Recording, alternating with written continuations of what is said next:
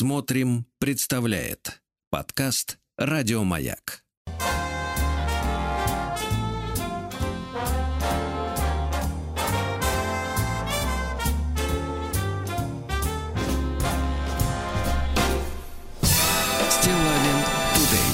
Так, товарищи дорогие, четверг. Здравствуйте, Владик. Здрасте. Да, ну смотрю, настроение так. Четверговое, да. Да, понимаю, уже готовитесь по-всякому. Натираюсь. Да. А что же, давайте начнем с хорошего, Владик, сегодня. Да неужто у нас есть хорошее? Конечно. Давайте, вот, например, мужчина Павел обратил мое внимание при помощи почты, Павел, на то, что в метрополитене, чтобы подключиться к Wi-Fi, там же бесплатный, ну, по крайней мере, в столичном, не знаю, как у вас. Вот. Так сказать, мы с вами метро не посещаем, у нас другие сферы. Другие цели в жизни, я понимаю, да. Крысиные, да. Тропами ходят, да, меченными. Так вот, чтобы подключиться к Wi-Fi, надо было заполнить опрос на 14 февраля. Результаты опроса. Опрос, конечно, про любовь. Любовь это, значит, давайте посмотрим. 51% забота и поддержка. Класс. Ну, это вы понимаете, звонкая монета, да? Это такое гимнастическое определение заботы и поддержки, чтобы партнер не упал, если что. Да. 18 на льду в метро. 18% когда поет душа. Хорошо. Вот, понятно, есть романтики. 16% любовь — это совместный труд. Ну, естественно. Вот у нас с тобой можно загрести. Нет, мы же выяснили, первые месяца 2-3 все хорошо, а потом начинается труд. Да. 12% удивлять каждый день. Ну, слушайте, это что, цирк, шапито? Что значит удивлять каждый день? Ну, проблема в том, что если вы посмотрите на анкеты женщин на сегодняшних ресурсах, да, большинство из них, например, вот указывает среди увлечений, ну, понятное дело, те, которые так выглядят презентабельно, пишут «море», вот, а просто вот в целом, да, контингент пишут «люблю смеяться». Без повода, да? Такое увлечение у человека, да? То есть, например, кто-нибудь, например, пишет, что увлекаюсь творчеством Данте, например, да? Изучаю Шиллера. Ну, это зануды так пишут. Зануды, конечно. А здесь все простота хуже воровства. Люблю смеяться, особенно поржать, да. И 3% выбрали некий свой вариант. Да, ну вот это вот, что касается метро. Но дело в том, что надо понять, что это были предложенные варианты. Понимаете, да? Составитель-то тоже еще. Фантазия составителя, тот, да, ограниченная. Еще тот. Ну и Виктор откликнулся, вы знаете, на наш вчерашний эфир. Дело в том, что, вы знаете, мы-то как бы вот с вами, Владик, четко разделяем, да, где вы что-то сказали, где я что-то брякнул, а где есть письма, например, наших уважаемых слушателей, да? Но проблема в том, что в слушателей вся эта информация канализируется как бы в единую струю. Таким потоком, не всегда. Да, в общем. Не всегда с хорошим запахом. Даже такой тертый поэт, как Виктор, наш дорогой, да, с Азова Черноморского побережья, он, соответственно, вот это вот все в него врезается, и там в голове перемешивается, видимо, еще с собственными какими-то аллюзиями. Он как под струей, понимаю. Да, он под струей, а тут его прибавляешь, знаешь, бывает так, стоишь и прибавляешь еще немножко. И непонятно, то ли нормально, то ли холодно еще пока. Да. Нет, либо нормально, либо теплее стало. Так вот, заголовок нового произведения Виктора: «Отдыхайте на курортах Краснодарского края», восклицательный знак. Здравствуйте, дорогие ведущие. Видите, уже не разделяет. Все вот в один идет, в один чан.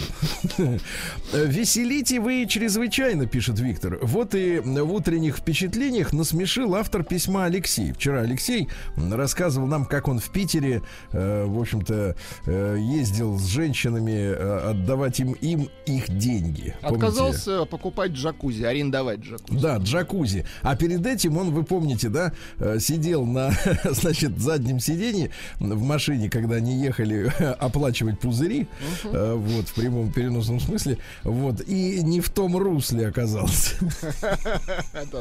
Русло, там у нас слово возникло.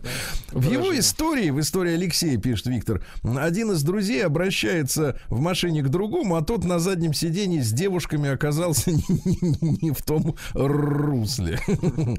Они все могли оказаться еще более не в том русле. Ну, хорошо, что закончилось вот так. Ну, там минус 11 тысяч, да, в 13-м году. И что они восприняли все с юмором. Ну, и было интересно узнать о взрослении Владислава. Владислав, вы выросли на курорте, помните, да? Да, да, вы как раз спросили, кто у меня был учителем. Я отсюда вот смотрите. Что, да, и вот вы, поплеснув из ладони, так сказать, своего немножко, да, щедро, да, вот у Виктора возник очередной опыт.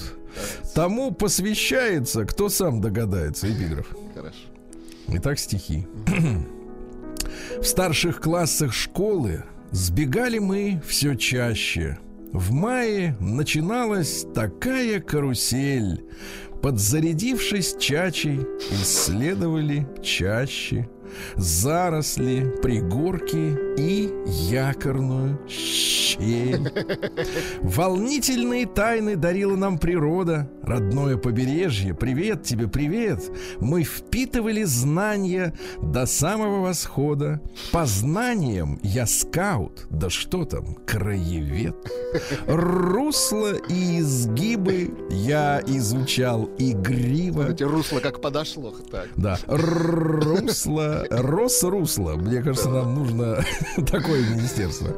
Русло и изгибы я изучал игриво. И так все интересно. Не хочется домой. Общение живое и живое пиво. Черноморский берег. Ты, учитель мой. Ну, замечательно. Мне кажется, последний четверостиший даже вот можно на гитару положить. Желтую. Почему желтую?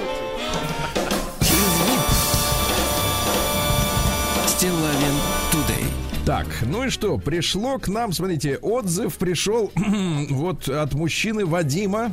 Я должен его прочесть. Это тоже реакция на вчерашний разговор о метавселенной, помните, да? Да. К нам пришел специалист. Кстати, неплохой специалист. Который отчаянно отметал. 3 раза я загибал он пальцы. Он пытался вам объяснить. Да, он, я 3 раза отметал явно, так сказать, мои обвинения создателей этой метавселенной, так сказать, в заговоре целенаправленном, да, и говорил, что нас вообще туда никто не зазывает. Здравствуйте, Сергей Валерьевич, пишет Вадим, 37 лет, Москва. Преданный слушатель, ясно? К таким особенное внимание. Опасно. Так. Вчера вы обсуждали интересную тему, метавселенную, которая строится Цукербергом. Мы называем его для конспирации Цукерманом. Вы спрашивали у эксперта, зачем она нужна. И эксперт ответа вам не дал. Да, юлил. Выскользал, как борец, измазанный маслом из рук. Но, как мне кажется, интерес у Цукерберга и инвесторов в том, чтобы жить вечно. А точнее создать сейчас при жизни виртуальный мир, в который можно было бы загрузить свое сознание и там... в виртуальной вселенной продолжать жить и общаться с людьми после смерти физического тела. И это не какая-то там заморозка, а полноценная жизнь, в которой уже будет виртуальная инфраструктура и будут жить реальные другие люди. Сколько у него есть времени? Лет 30-40, ведь Цукербергу сейчас 37. Ведь ровесник Вадима. Тоже, видимо, метит туда, в вечность. При достаточном финансировании совершить такой технологический скачок вполне реально, компетентно говорит преданный слушатель.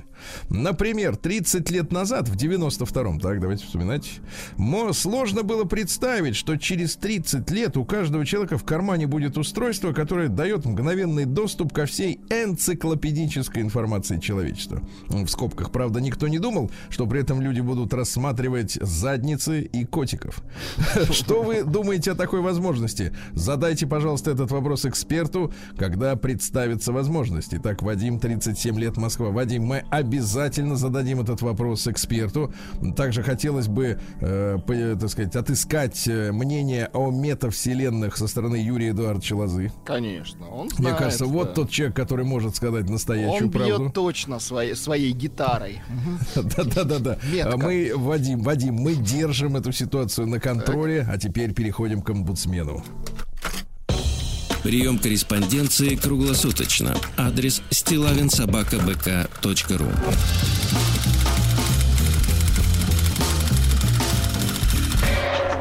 Фамилия Стилавин 2. Л. Да. Ну что же, для прочтения следующего письма я делаю пересылку этого сочинения Владику, так, для того, чтобы он посмотрел на фотографию, приложенную к конверту, и начинаю чтение. А вы, Владик, осторожно открывайте, потому что можете обляпаться. Хорошо. Сергей Валерьевич, салют. Салют. Меня зовут Константин. 38 лет, не женат, детей нет, проживаю в Белгороде, Россия. Слушаю вас на Маяке уже многие годы. Подписан на телеграм-канал Стилавин Тудей и канал Большой Тест-Драйв. Солидарен по всем темам, которые вы поднимаете в своих передачах. Сегодня я, Константин, был шокирован. Коллега по работе прислала, как и вам сейчас, Владик, в вашу почту поступил конверт. Коллега по работе прислала фото подарка, который подарили девочке-однокурснице-первокурснице ее сыну на 23 февраля. Письмо поступило, правда, 16-го. Подождите, это подарок сыну? Да, это подарок сыну, мой мальчик. Видите его? К сожалению, да. Заводит? Нет. Мне хочется, чтобы вы рассмотрели у этого подарка, есть ли как бы палка или это самостоятельный. Нет, неправильно спрашиваете. Есть ли у этого подарка побочные эффекты? Отвратительно. Да. Так? Девочки-первокурсницы подарили однокурснику сыну на 23 февраля. Кошмар. Это просто какая-то срамота. Вот что у этих девочек в Белгороде... Я, кстати, неизвестно, где девочки, но, наверное, в Белгороде. Вот что у этих девочек-подростков в голове, то есть они первокурсницы, но еще подростки, дарить в День защитника Отечества парням... Отвратительно. Не, ну я надеюсь, что это хайп, это шутка. Это вот тролль такой элегантный, троллинг. Парнем. Да. Если это серьезный подарок, это нет, беда. Этот подарок означает следующее. Так. Я как бы перевожу так. Вот этот 5 букв Д и Л Д О на русский язык. Хрен тебе этот подарок называется. Вот. Больше ничего не получишь. Это просто возмутительно, пишет Константин. Проблема в воспитании или роль тут играет так называемый Инстаграм, в котором девчули сидят сутками напролет. Ну, а чем, Константин, собственно говоря, отличается Инстаграм от воспитания? Дело в том, что человека формирует среда, воспитание. Ну, именно поэтому я вчера эксперту по метавселенным задавал вопрос, подозревая, что как раз помещенный полностью в изолированную от внешнего мира человек с среду виртуального мира, да, ему будут предлагаться жизненные ситуации, которые, собственно говоря, и будут воспитывать его в нужном кукловодом ключе, правильно? Ну да, элемент вот. Манипуляции. А девочки, да, девочки воспитываются Инстаграмом, действительно, потому что они видят тренды. То есть что такое воспитание? Это когда ты видишь несколько примеров, как надо и как не надо, правильно? То есть один пример — это погрешность, а несколько — это система. Если папа, например, постоянно выходит из уборной, не застегнув халат, то это система, понимаете, это плохое воспитание. Если мама постоянно скандалит и, так сказать, и пользуется, ну, например, отнимает у отца зарплату каждый раз, когда он приносит ее домой, это тоже система, это тоже уже воспитание, понимаете, да? Ну, вот, то есть повторяющиеся примеры — это воспитание. И в Инстаграме повторяющиеся тренды, если все дарят друг другу, значит, вот эти вот резины. Хотя, знаете, я не хочу оскорблять резину. Это всего лишь латекс. Угу. Да. Так вот, может получить носки на 23-е. Это уже и не такой плохой вариант. Передайте привет Владуле и Рустаму. Жму руку вам всем. Угу. То есть у нас одна на всех рука крепкая. Да. Пишет нам Константин. Вот. Константин, вашу заявку приняли в работу ее. И пишут наши слушатели. Панарин пишет. Отличный подарок. Его, кстати, можно передарить на 8 марта. Да, правильно. Переходящий приз.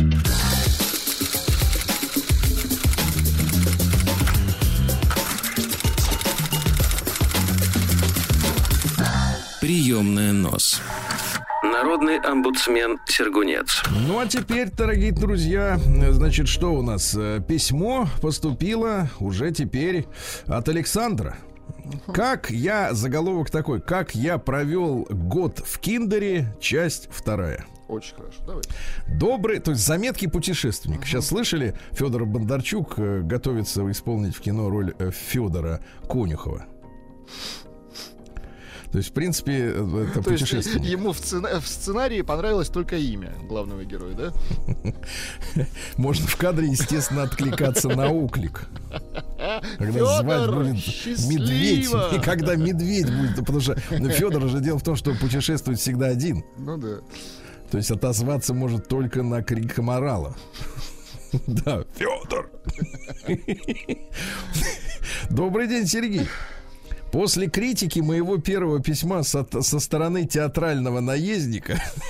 Дело в том, что читали письмо при Алексее, а он, знаешь, Алексей все-таки, вот видите, не перестал играть, изображать себя бабника и соответственно, боится растерять вот эту паству. И начал выговаривать мне, как это можно, чтобы мужчина писал на радио стилавину о своей жизни с женщинами. Угу. А куда ему еще писать-то, Леша? Вот, я, в принципе, на этом с ним и, так сказать, поставил точку, пристыдив его. Так вот, со стороны театрального наездника и заслуженного артиста телемагазина рассказы о встречах с исключительно особыми чаровницами я решил отложить до возвращения Владика, видите? Спасибо. Он создает в студии благоприятную для повествования атмосферу, за что ему большое спасибо. Хочу рассказать, что большинство девушек, с которыми доводилось знакомиться в Киндере, оставляют очень хорошее впечатление. Почти все они хотят построить семью. Я решил кратко собрать свои наблюдения и мнения самих девушек, почему прекрасные и добрые чаровницы до сих пор продолжают находиться в поиске. И несколько пунктов, буквально коротко. Первый пункт. Адекватных мужчин в данных приложениях, по их словам, очень мало. Не могу это ни подтвердить, в скобках, ни опровергнуть. Женатые, ищущие одноразовых встреч, собственники, нытики, альфонсы. Вот вы какой себе выбрали бы аватарку? Все я. То есть так, одноразовый нытик альфонс. Вот, очень хорошо. Да. Так. Вторая причина, почему хорошие прекрасные девушки никак не могут найти своего. Добрая половина девушек самодостаточны. Как следствие, очень много работают и не всегда находятся желающие строить отношения с ними, встречаясь 1-2 раза в неделю. То есть один раз, в принципе, готовы все. Угу. А вот 1-2 раза в неделю вот уже тяжело. Такие смельчаки, да, уже тяжело, когда... да. Угу. Да. Третье. Девушки находятся в зоне комфорта выстроенной самостоятельной жизни без мужчины, из которой уже сложно выйти. Ну, действительно, представь себе женщину, да? Она приходит домой, так. Да? Вот. Ее встречает кот.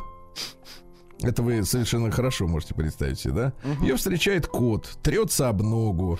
Значит, ей никто не говорит, почему ты не вымыла посуду. Где мой кижуч? Угу. Кота никто все не говорит. Устраивает. Да. И вообще она даже приходит домой, когда ей хочется. Она может даже не прийти домой, и никто ей не скажет, ты где была, тварь? Понимаете? Угу. Вот, это, конечно, и есть зона комфорта. Не отвечать за свое поведение ни перед кем. Мне кажется, вот инфантилизм заключается в том, что люди, добирающиеся до того возраста, когда они уже не должны ни перед кем отчитываться, впадают в детство именно из-за этого. Потому что, наконец-то, нет сверху родителей никаких, мужиков, жен. Можно делать, что хочешь. Понимаешь, это же класс, аттракцион.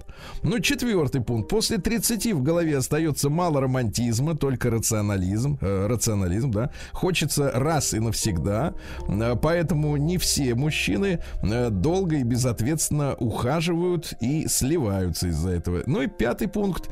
Основная причина четко отражена в приложенной мной иллюстрации. Давайте я открою иллюстрацию. Ну-ка, да. На иллюстрации схематично показана, значит, следующая картина. Двое мужчин, значит, несут носилки. Так. Первый спрашивает, что с ней? На носилках женщина лежит. Да там фигни себе сама себе напридумывала.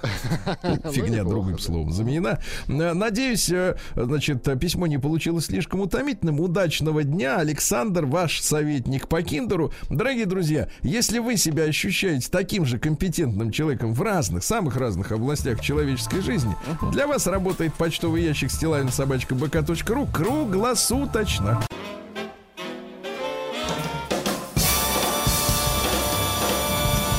Стилавин Друзья мои, ну что же, сегодня у нас 17 февраля и прекрасный праздник. День службы горючего вооруженных сил России. Поздравляю. Понимаете, наши танки, наши самолеты, наши ракеты должны быть заправлены по полной, правильно? Согласен. Чтобы в любой момент... туда. Начать учение. Учение, конечно. Вот, да. Ну, вообще, да и мужчине без горючего. Никак, да. День спонтанного проявления доброты. Ну, вот, мне кажется, этот праздник является таким квинтэссенцией, ну, извините меня за, так сказать, славянофильство, западного лицемерия. Ну, как можно объявлять день спонтанного проявления доброты, если он спонтанный? А если мне сегодня не хочется? То есть, а так, в принципе, в обычной жизни человек урод. Не, это ладно, я имею в виду просто вот мы, да, сегодня ты должен спонтанно не с кондачка проявить доброту. Ну, дурацкий праздник, согласен. День рождения Газпрома сегодня. Поздравляю. Давайте пожелаем Газпрому удачи в бою за Северный поток-2. Да, хотя, говорят вот специалисты, в принципе, трубу уже отбили. Вот эти сверхцены на газ в последнее время. Хорошо. Правда, не все деньги из этих, так сказать, барышей достаются именно нашей стороне. Там очень много спекулянтов европейских, которые на этом все наживаются. Вот. Но, тем не менее, говорят, что вот постройка самой трубы по дну, она уже, в принципе, отбита. И, по большому счету, это уже не наши проблемы. Да. День российских студенческих отрядов. Это хорошо. Всемирный день антропологии. Вот. Это значит, где там кости, что как. Роют там. Да, копают. Всемирный день. Нет, вы не путайте с этой самой. Ну ладно, неважно. С археологами, хорошо. Да, с теми не надо. Всемирный день с черными искателями, да. Всемирный день управления информацией. Всемирный день человеческого духа. Вот, да. День кофе с молоком. Вы как, с молоком, без? Нет, да и да. Да. День капусты. Вот, прекрасный день. Ну, буквально. Витамин С, хорошо. День построения воздушных замков. Ну, это для фантазеров. День моего пути. Как говорят англичане, my way. Вы придумал сенатор. Да. Да, ваш праздник сегодня, давайте. Два ваших праздника. Давайте. Во-первых, сегодня всеевропейский день кота. Очень хорошо. Поздравлю своего. Поздравьте. Вам в помощь другой праздник. Ну-ка. День трепета перед Бахусом. О, боже. Ну, завтра отметим. Это, наверное, имеется в виду в отделе. Вот как раз у меня трепета нет. Я с ним на ты. Нет, это трепет в отделе, когда выбор слишком широк. Да, с чего бы, как говорится, начать. Ну, и сегодня русский народный праздник Никола Студеный. Также второе название этого праздника Волчий сват, потому что звериные свадьбы в лесу сейчас трещат, понимаешь ли, половницы по полной программе. Бегают волки друг за другом. Ну, то есть волки за волчихами, понимаете? Ну, то есть, да? Кто сегодня регистрируется, те звери, да, получаются. Без регистрации, да. Скажите, пожалуйста, а вот волчиха или волчица? Вам волчица, наверное, все-таки. А мне больше волчиха. Вот да. Распилили. Это да. Чувствуется. Было. Врачиха, волчиха. Повариха. Я ваш стиль знаю, в принципе. Узнаете, да. Вот, Батрищенко меня узнаете, да. Да, ну что же, в 1490 году Шарль де Бурбон родился. Это из династии, понятное дело, Бурбонов. Вот, у Франциска I. Когда король его отстранил от должности, говорит, слушай, что ты плохо справляешься, да? Он тогда перешел на сторону императора-конкурента. От оборотень-то. А? Да. Вот, тогда так можно было. Так вы помните, да, с сохранением звания пошел, а я теперь за этих воюю. И нормально, а звание-то уже. А в 1600 году сегодня изжарили Джордано Бруно. Причем гражданским судом-то на костре его изжарили, понимаете? Правильно, потому что он чем занимался? Буллингом и троллингом. Вот. Да.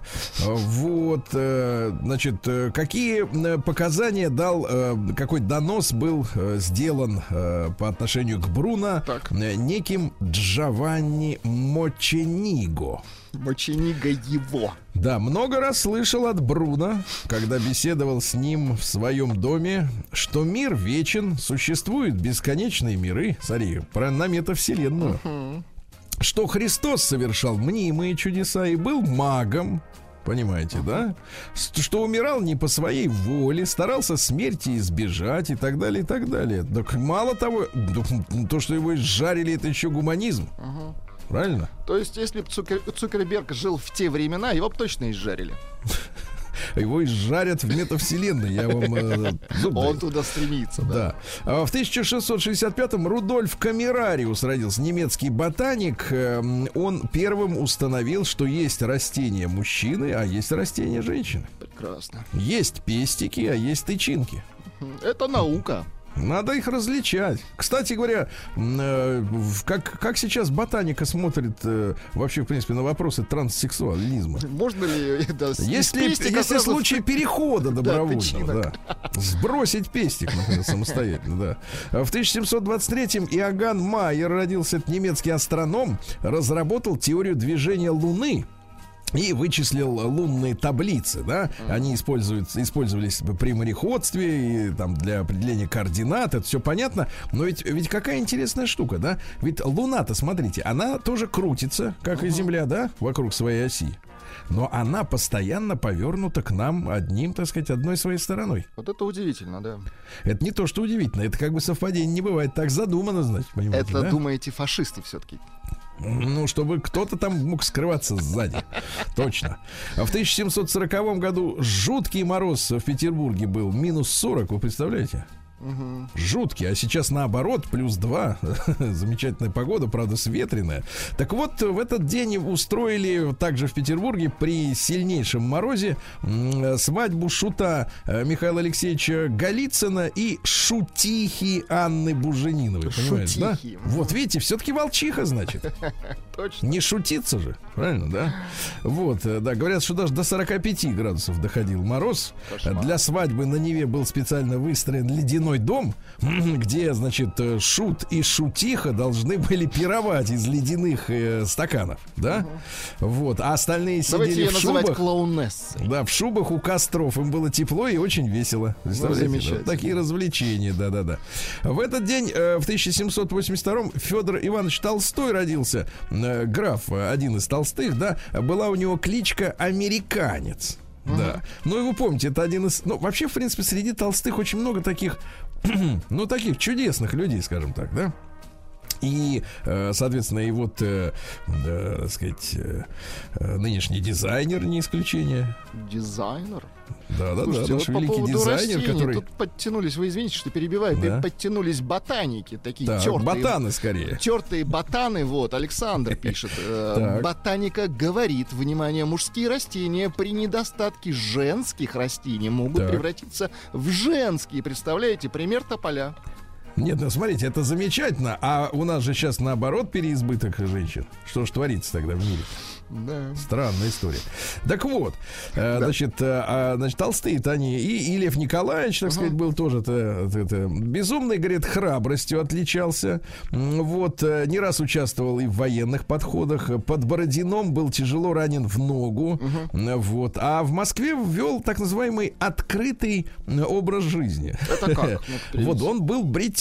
То есть он людей вызывал на дуэль. Шебутным. Да-да-да. Жена у него была цыганка красивая, остроумный, находчивый. Ну вот и, соответственно, какая история-то? Значит, говорят, что поплыл с Крузенштерном вокруг земного шара. Так.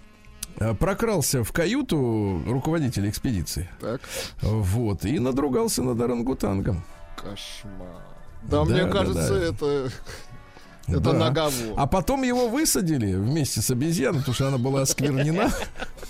Вот, и говорят, что он ее в конце концов сожрал, потому что... Сожрал! Да, еще съел целиком. Да. Да, даже шкурку не оставил. Кстати, а как мясо обезьяны называется? Обезьянина? Ну, надо уважительно относиться, так сказать, обезьянятина, наверное. Вот, точно. Обезьянятина, да.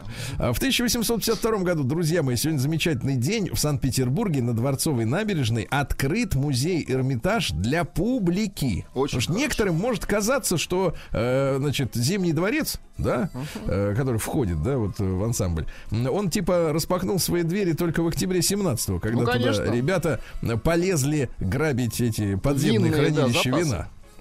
Да-да, но на самом деле вот сегодня большой праздник. Мы сегодня о сегодняшнем дне Эрмитажа немножко поговорим, да, потому что юбилей замечательный, да, пустили публику, но не всех, не таких как вы тогда еще не пускали. В 1867 Петр Петрович Шмидт, это лейтенант-бунтовщик, помните, он возглавил восстание на крейсере Очаков. В Ленинграде долгое время, даже еще в Петербурге, был мост лейтенанта Шмидта, да.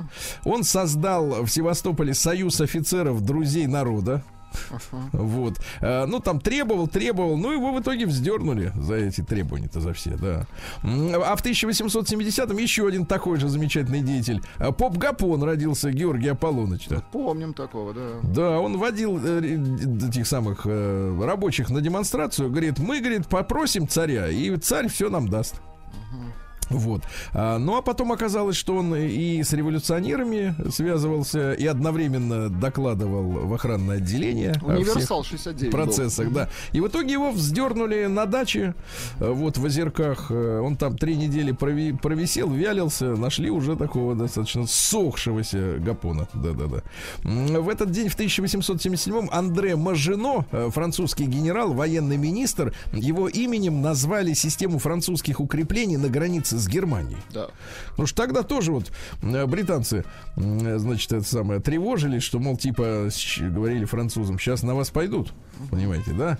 Вот. Но прикол в том, что немцы не пошли на линию. Они просто обошли ее, да. Да, они объехали. Некоторые даже на поезде ехали, значит, весело и быстро. Те сидят в дзот и смотрят, когда же немцы придут. А те уже сзади говорят, все, hello. А, бонжур, говорят, вот, и все. В этот день, смотрите, в 1880 году в Зимнем дворце взорвалась бомба. Очередное неудачное покушение на жизнь императора Александра II. Погибло 11 солдат, которые несли почетную службу во дворе. То есть вот службой во дворе премировали самых, ну, таких героев настоящих. И фактически революционеры угробили 11, ну, самых... лучших из лучших. Лучших, да, из лучших, да, ну, славных. Кошмар. Ну и в 1901 году Агния Львовна Барто родилась, замечательная детская писательница. Кстати, что интересно, кроме детских стишков, так, у нее есть и стихи о любви. Любопытно. И мы с вами совсем скоро их услышим.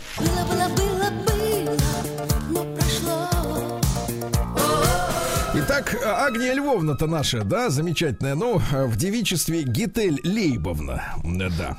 Вот стихотворение «Первая любовь». Давайте. Каждый может догадаться, Антонина влюблена. Ну и что ж, ей скоро 20, а на улице весна. Только звякнет телефон, Тоня шепчет: это он. Стала ласковой и кроткой, ходит легкою походкой, по утрам поет, как птица. Вдруг и младшая сестрица просыпается чуть свет, говорит: пора влюбиться. Мне почти 13 лет, и Наташа на уроке оглядела всех ребят. Юрка слишком толстощекий, Петя ростом маловат, вот Алёша славный малый, я влюблюсь в него, пожалуй. Повторяет класс по карте, где Иртыш, где Енисей, а влюбленная на парте нежно шепчет: Алексей.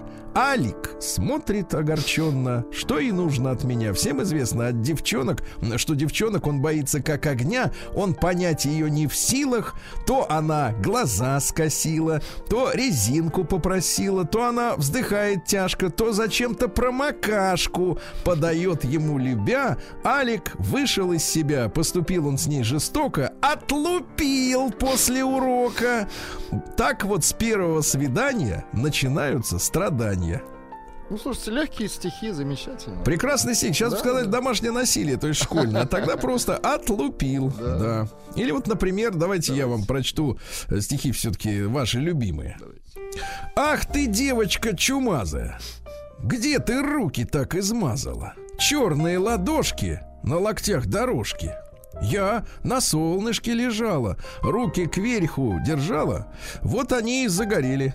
Понятно? Угу. Вот и все, да. В 1905 году, смотрите, два события, которые вот давайте увяжем, наконец-таки, в одно общее. Потому что нам с вами что рассказывали и на уроках истории, и сейчас это все слышно, что, значит, мы участвовали в русско-японской войне после нападения японцев на нас, а в те же даты у нас происходила революция. И как-то это говорится, да, что это как-то вот совершенно не связанные друг с другом события, да? А на самом деле, смотрите, в 1905 году началось Мукденское сражение. Это крупнейшая битва наших войск, которая закончилась поражением и отступлением, потому что мы не могли поставлять вовремя боеприпасы, да? А в этот же день в Москве у Никольских ворот 27-летний поэт Каляев бросил бомбу в карету московского генерал-губернатора, дяди царя, великого князя Сергея Романова, и карету и самого князя разорвало на части. То есть фактически-то...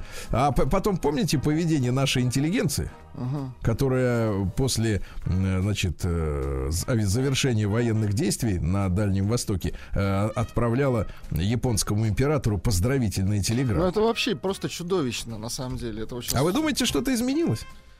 Ну так вот, если серьезно. Так вот, если подумать. Люди-то те же.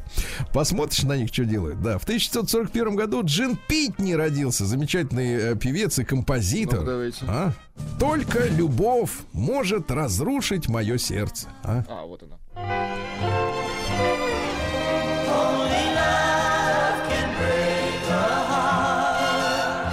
Да-да-да. Да, ну романтично. В 47-м году сразу два события. Одно не очень, второе хорошее. Во-первых, на Советский Союз начал вещать «Голос Америки». Вот. Да, потом его начали глушить. Кстати, через вот эти радиостанции я прекрасно помню, как вот впаривалась идея в начале 80-х годов. Я, так сказать, как пассивный слушатель этому был свидетель. Впаривалась идея, что очень бы хорошо бы к власти в Советском Союзе привести Михаила Сергеевича Горбачева. Вот он действительно изменит ситуацию. Вот, там они достаточно сильно это пропагандировали. И в тот же день родился Вячеслав Ефимович Малежик, наш замечательный. А? Есть, ну, давайте послушаем. Да, 75 лет сегодня, конечно. Запел нам попутную песню и надул паруса, отправляя поход. Синтепоп какой-то. А вы романтик вообще, вот скажите? Ну, вообще считаю, что да. Ну, хотя... вот видите, а песня вас не пробила. Значит, покрылся кожурой. В 1954 году родился Валерий Владимирович Левушкин. Это замечательный наш эксцентрик, да, и клоун, руководитель бимбома, замечательного ансамбля, да. Он был постоянным участником АБВГДейки. Вот, как раз, когда вы мужали. Вот, да-да-да. Левушкин, клоун Левушкин, помните? Ну, в 54 году родилась Рене Руссо, американская киноактриса. Имя французское, фамилия итальянская, как говорится. Красивая. Да, родилась в Америке. Ну, красивая женщина, эффектная такая, губы, во. Без всякой подкачки. Да, Илона Александровна Броневицкая в 61-м-то году родилась. Как вы считаете, она красивая женщина? Я считаю, да. Я прав. Вот послушайте, как звучит красивая женщина. Танцы на завтрак, танцы на обед, танцы на ужин. Вот так, хорошо, да. Майкл Джордан родился в 63-м. Баскетболист американский, помните, да? Слишком распиарен, мне кажется. Да, да, да. В 67-м году родился Евгений Валерьевич Гришковец. Родился сегодня 55 лет Жене. Да. Нет, он говорит. Нет, еще не сегодня, я понял, да. Ну что же, в 72 году, сегодня 50 лет Билли Джо Армстронгу, вокалисту и гитаристу группы Green Day. Помните такого? А давайте по-другому, может быть, по-другому. В 76-м году родился Денис Васильевич Майданов. А? Знаем мы любителей этого искусства. Солнце, звезды, как свечи, время, наркотики. Так, достаточно. Ну, понимаю, да. В 88-м году Ельцина выгнали из кандидатов в члены Политбюро, но было уже поздно, дело сделано, да, дело в шляпе, как говорится. В 91-м родился Эд Ширан. Есть у вас какой-нибудь Эд Ширан? Ой, слушайте, он, не знаю, мне не нравится. Гумозник, вот, да? Гумозник, мне не нравится. Вот, да-да-да. Рыжий, талантливый, да. Да, история такая, что обручился, тут интересно, из личной жизни, да, так. Он с разными там пожил, были у него и греки, и всякие остальные девушки. Так вот, в 18 в 18 году обручился со своей школьной подругой, теперь, внимание, бывшей хоккеисткой. А ты знаешь, хоккеисты, какие они крепкие ребята. Угу. Плечевой сустав какой у них. Да, там такую форму-то таскать, извини, целый баул. Вот, поженился ей, он каждой женщине свои песни посвящал. Ну и что, и Моргенштерн сегодня родился. Ну, поздравляю. А знаете, кстати, что у Ширана есть батраки? Да. Нет, а послушайте, и цитата из Моргенштерна. Ну, я легенда, можно умирать. Не, пока не легенда.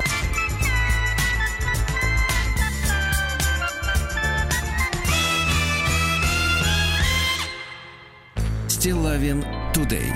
Друзья мои, ну что же, сегодня начинаются пасмурные у нас денечки, которые будут сопровождаться практически каждый день дождем со снегом, плюс 2 градуса на протяжении целой недели вперед, да? Так что понадобятся калоши и зонтики. А какая погода в Костроме? -2, но ощущается как -8. Это важно. Кем? Чтобы песней своей помогать вам в работе, дорогие мои.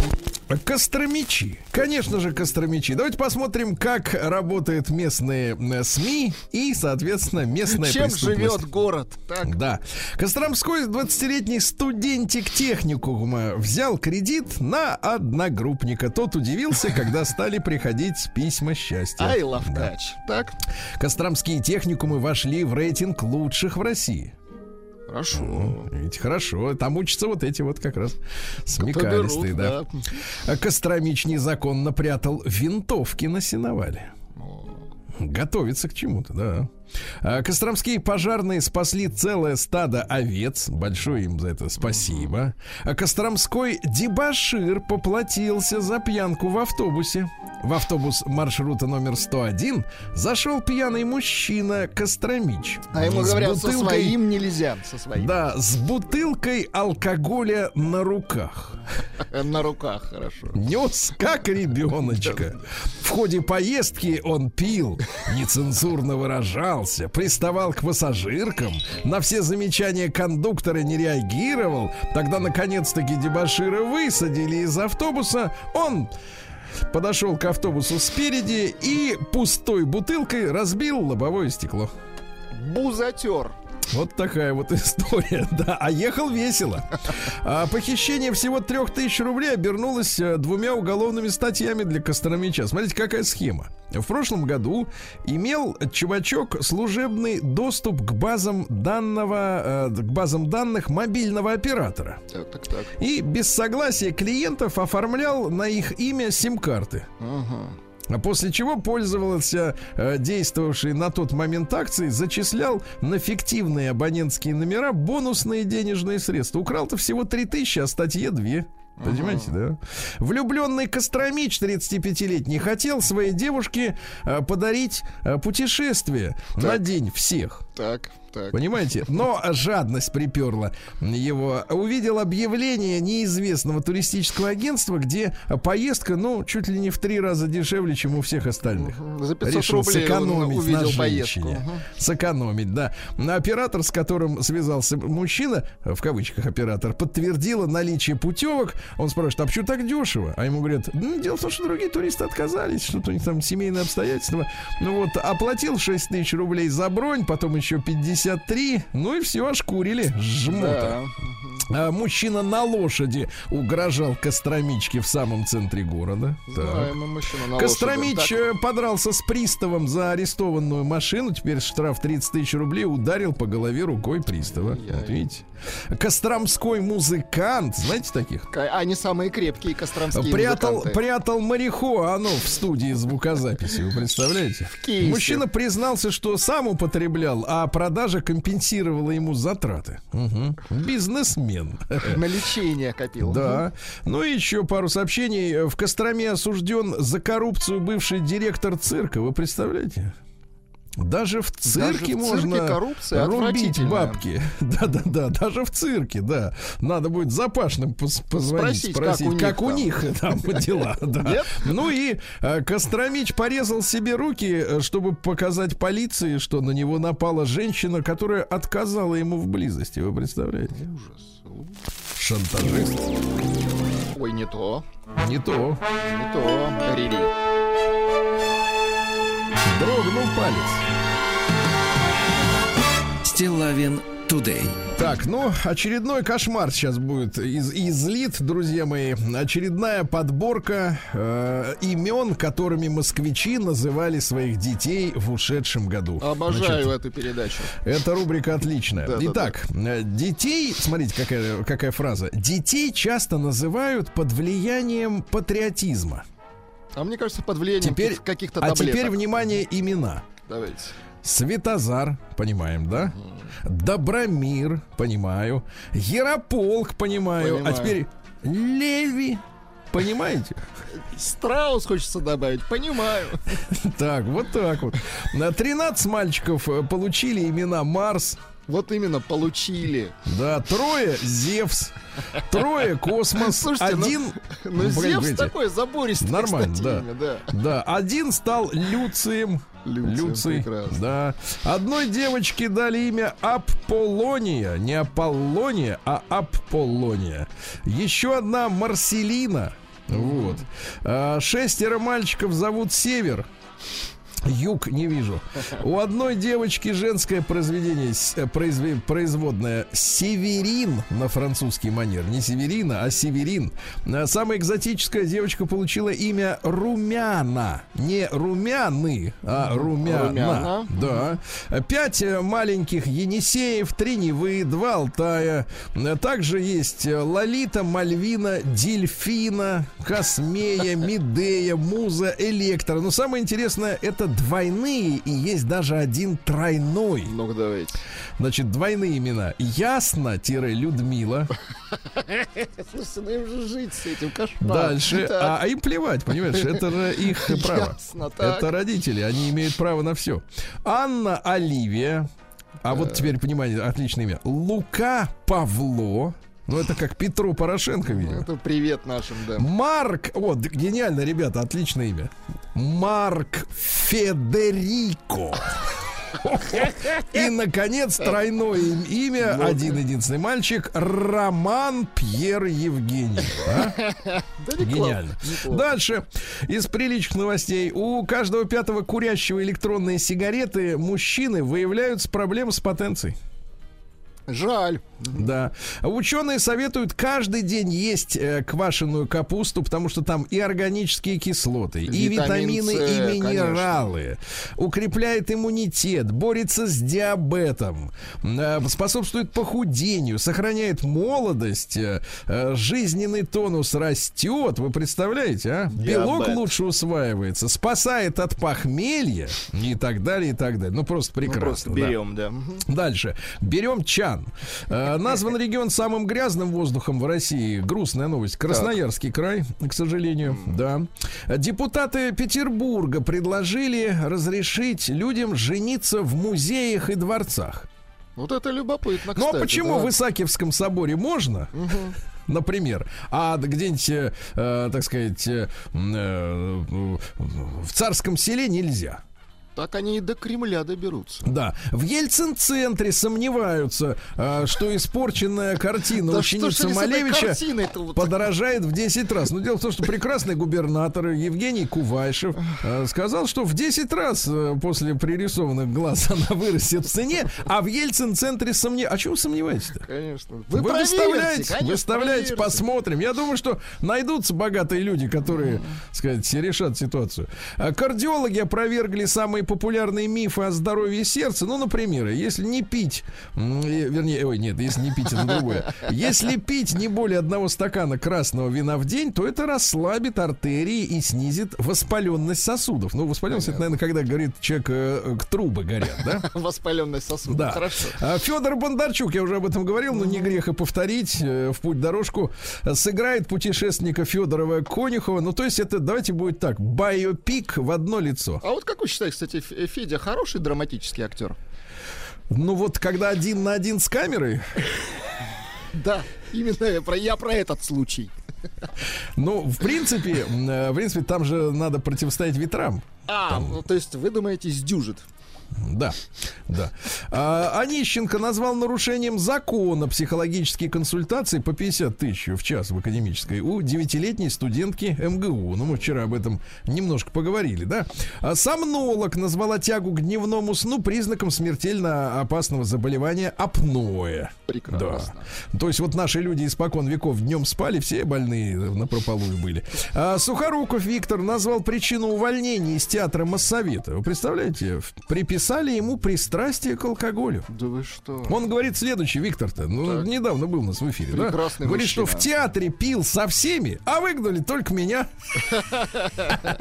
Да. Россияне назвали желательную пенсию 55 500. 50 на 50. Да.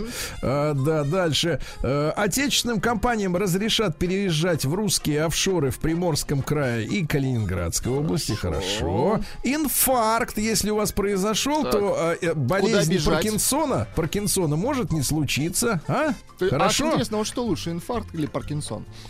Хотите попробовать? Нет. Вот, просто значит, смотрите, ужасное сообщение на тему наших вот трудовой нашей армии так. российской. Большинство россиян, 56%, извините, не почувствовали никакой разницы между праздничными и рабочими днями после новогодних каникул. Представляете? Так жалко. Не почувствовал, да. Ну, еще пару сообщений. Ученые доказали, что у красивых людей иммунитет выше. А это вот уже это уже наглость. Звучит, вы знаете, сомнительно. Да. Ремонт квартир за год подорожал на 1/3. Жаль. Представляете, да? Ну и что? И, наконец, в Тобольске школьников попросили решить задачу о скорости остывания трупа. Значит, дорогие друзья, возьмите, пожалуйста, ручки и давайте решим. Значит, там история такая, что в 20 часов вечера был обнаружен труп человека, которого убили. Тело остывает со скоростью 1,5 градуса в час. Предполагается рассчитать, на какое время у подозреваемого должно быть алиби. Да шикарные задачки, да. Мне кажется, отличных уголовников растим, а? Такие, чтобы они были подкованы.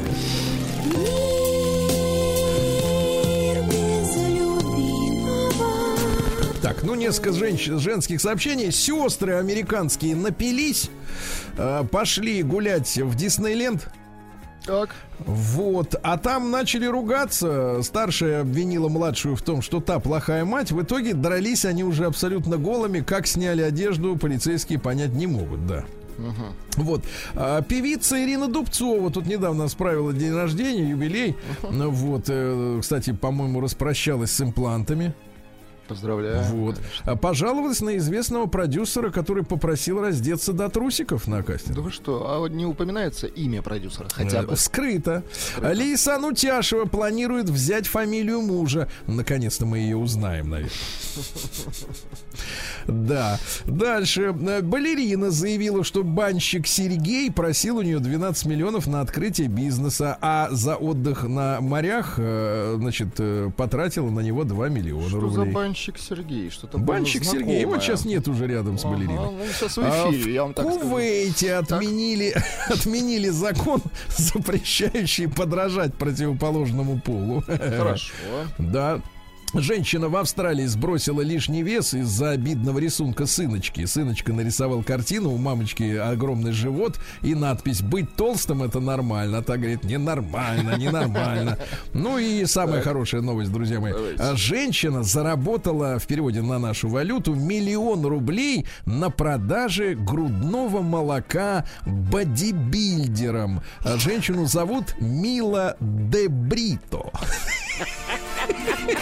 А может и нам как-нибудь кому-нибудь пустить это, хватит, то, что есть, все, чем богаты. Новости капитализма. Может пригодится кому-то. Мужчина в Индии женился на 14 женщинах и жил за их счет, представляешь? Ужас. Да. Сразу после свадьбы требовал переписывать на него имущество и сматывался, да. А мужчина во Вьетнаме, его зовут Тран Дук Лой. Красивое имя. Одержимый золотом, носит на себе 2 килограмма украшений и водит позолоченную машину. Он зарабатывает на жизнь продажей южноамериканских ящериц и окружил себя золотом, чтобы привлечь удачу в бизнесе. Вот что надо. Да. Прекрасно.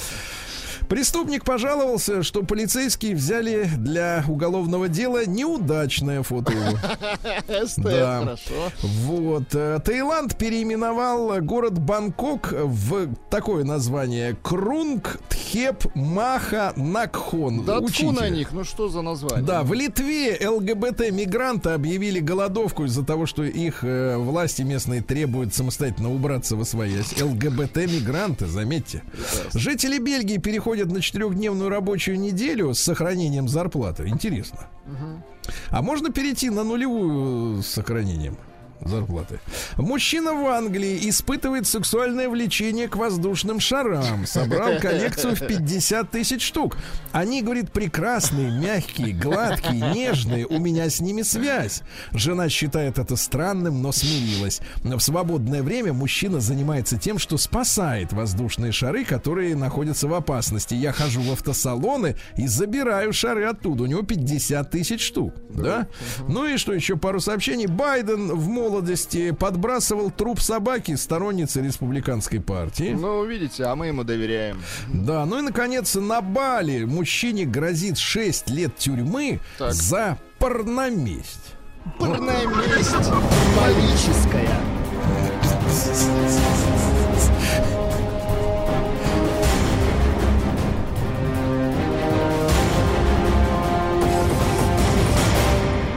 Россия криминальная. Ну что ж, друзья мои, воры и подонки крали с завода Ростех запасные части к истребителям. Накрыло их ФСБ.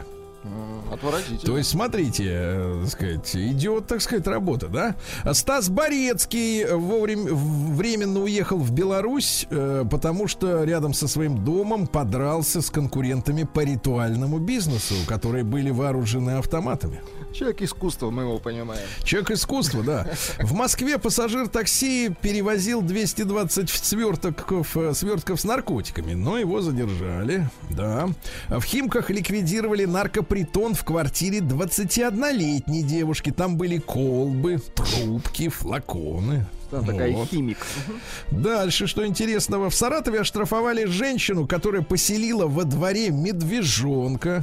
Он же вырастет, женщина, вот. Дорогая. Ну. Да, в Архангельской области осудили тренера спортивной школы, который бил детишек метровой деревянной палкой. Причем система ударов стала предметом изучения следователей. Тренер увеличивал количество за то, сколько упражнений не выполнил ребеночек. Вот. Бил по заднице, да, некоторых бил 30 раз, представляете? Ну, это известная палочная методика. Да. Нижегородец пытался неудачно убить друга, ну, то есть удачно для того, которого не убил, забывшего поздравить его жену с 8 марта. Ты мою жену не поздравил. В Якутии сотрудницу Почты России обвинили в краже из сейфа 2 миллионов рублей, да? Угу. Ну и, наконец, новость. Давайте так, заголовок звучит. Вот, вы знаете, я все-таки филолог, да? Угу. Мне нравится, как звучит звук слов. Давайте, сам по себе. Конечно. Вот вы, соедините сейчас звук и смысл. И смысл, давайте. Подмосковные следователи изучают видео об избиении ребенка куском сырого мяса.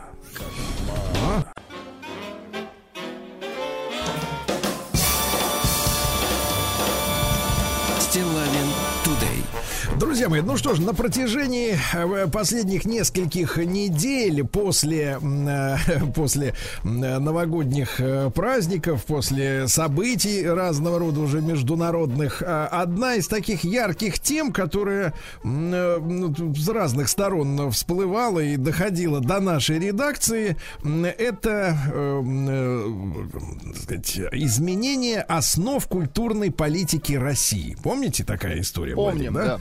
Конечно. Вот. О национальных ценностях речь шла. Помним, что Федор отказался от этих... Минуточку. Тут надо, понимаете, я тоже немножко запутался в этой истории. Я решил, что сегодня вот хочется как бы собрать этот пазл воедино, потому что какая история? Действительно, вышли для народного обсуждения, да, обсуждения в общественных, так сказать, организациях, в рабочих коллективах, как говорили раньше, да.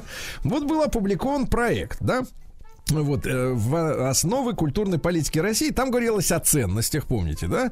И потом появилась новость о том, что глава Союза театральных деятелей, значит, соответственно, Александр Калягин, замечательный актер и руководитель наверняка замечательный, вот, выступил против этих основ культурной политики, да, изменений в законодательстве.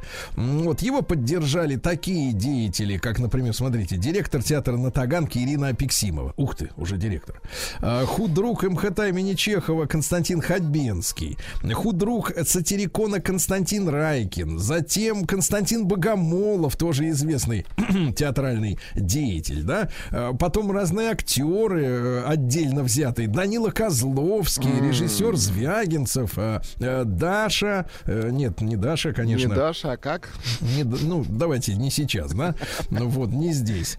Вот. И конечно, вот эта протестная такая волна против этого документа вызвала у меня желание разобраться. Я, честно могу сказать, ребята, я попросил нашу команду связаться со всеми заинтересованными лицами, в том числе и перечисленными.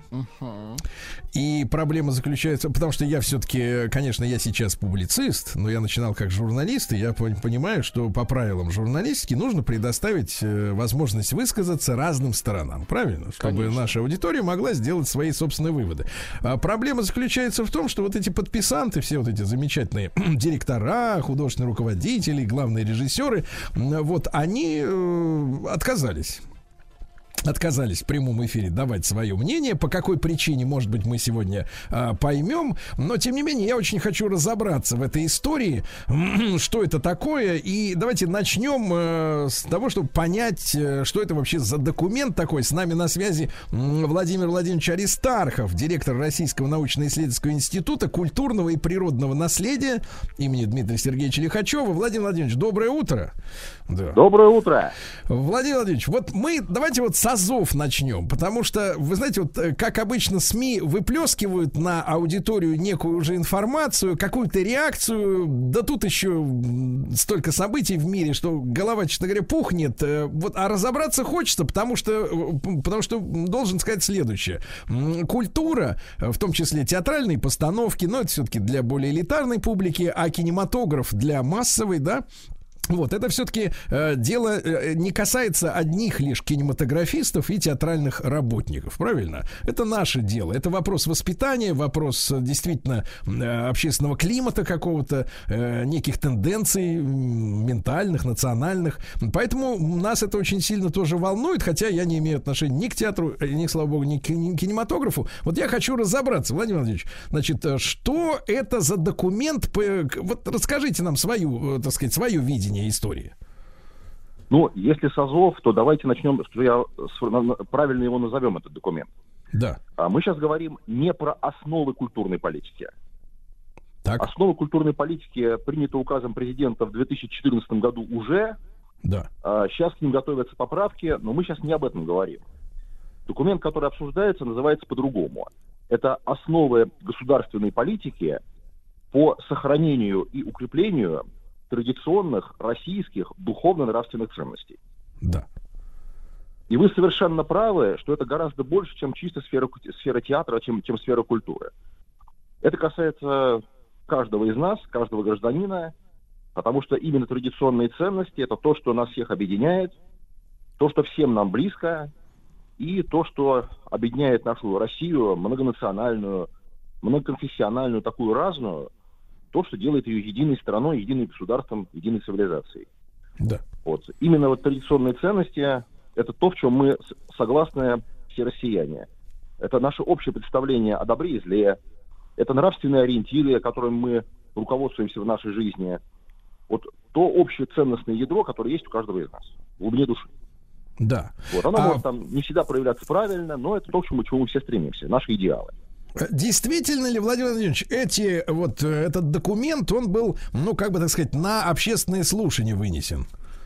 Да, слушания были в два этапа. На первом этапе документ был вывешен на государственном портале для публикации правовых актов. Ну, вы знаете, что у нас каждый документ публичный подлежит тому, чтобы он был вывешен в интернете, чтобы все желающие могли с ним ознакомиться. Интерес был невероятный. Более 170 тысяч человек проголосовали за или против этот документ. Но большинство сразу за. Я такое помню, только когда были поправки к Конституции. Не помню другого случая, когда был настолько большой интерес к официальному документу. Так. Вот. И мы сейчас обрабатываем... голосований было более 170 тысяч. Большинство поддержало документ. Мы сейчас обрабатываем 1500 конкретных предложений, которые поступили уже не просто в виде лайков или дизлайков, а именно в виде конкретных рекомендаций по доработке этого документа. Это был первый этап.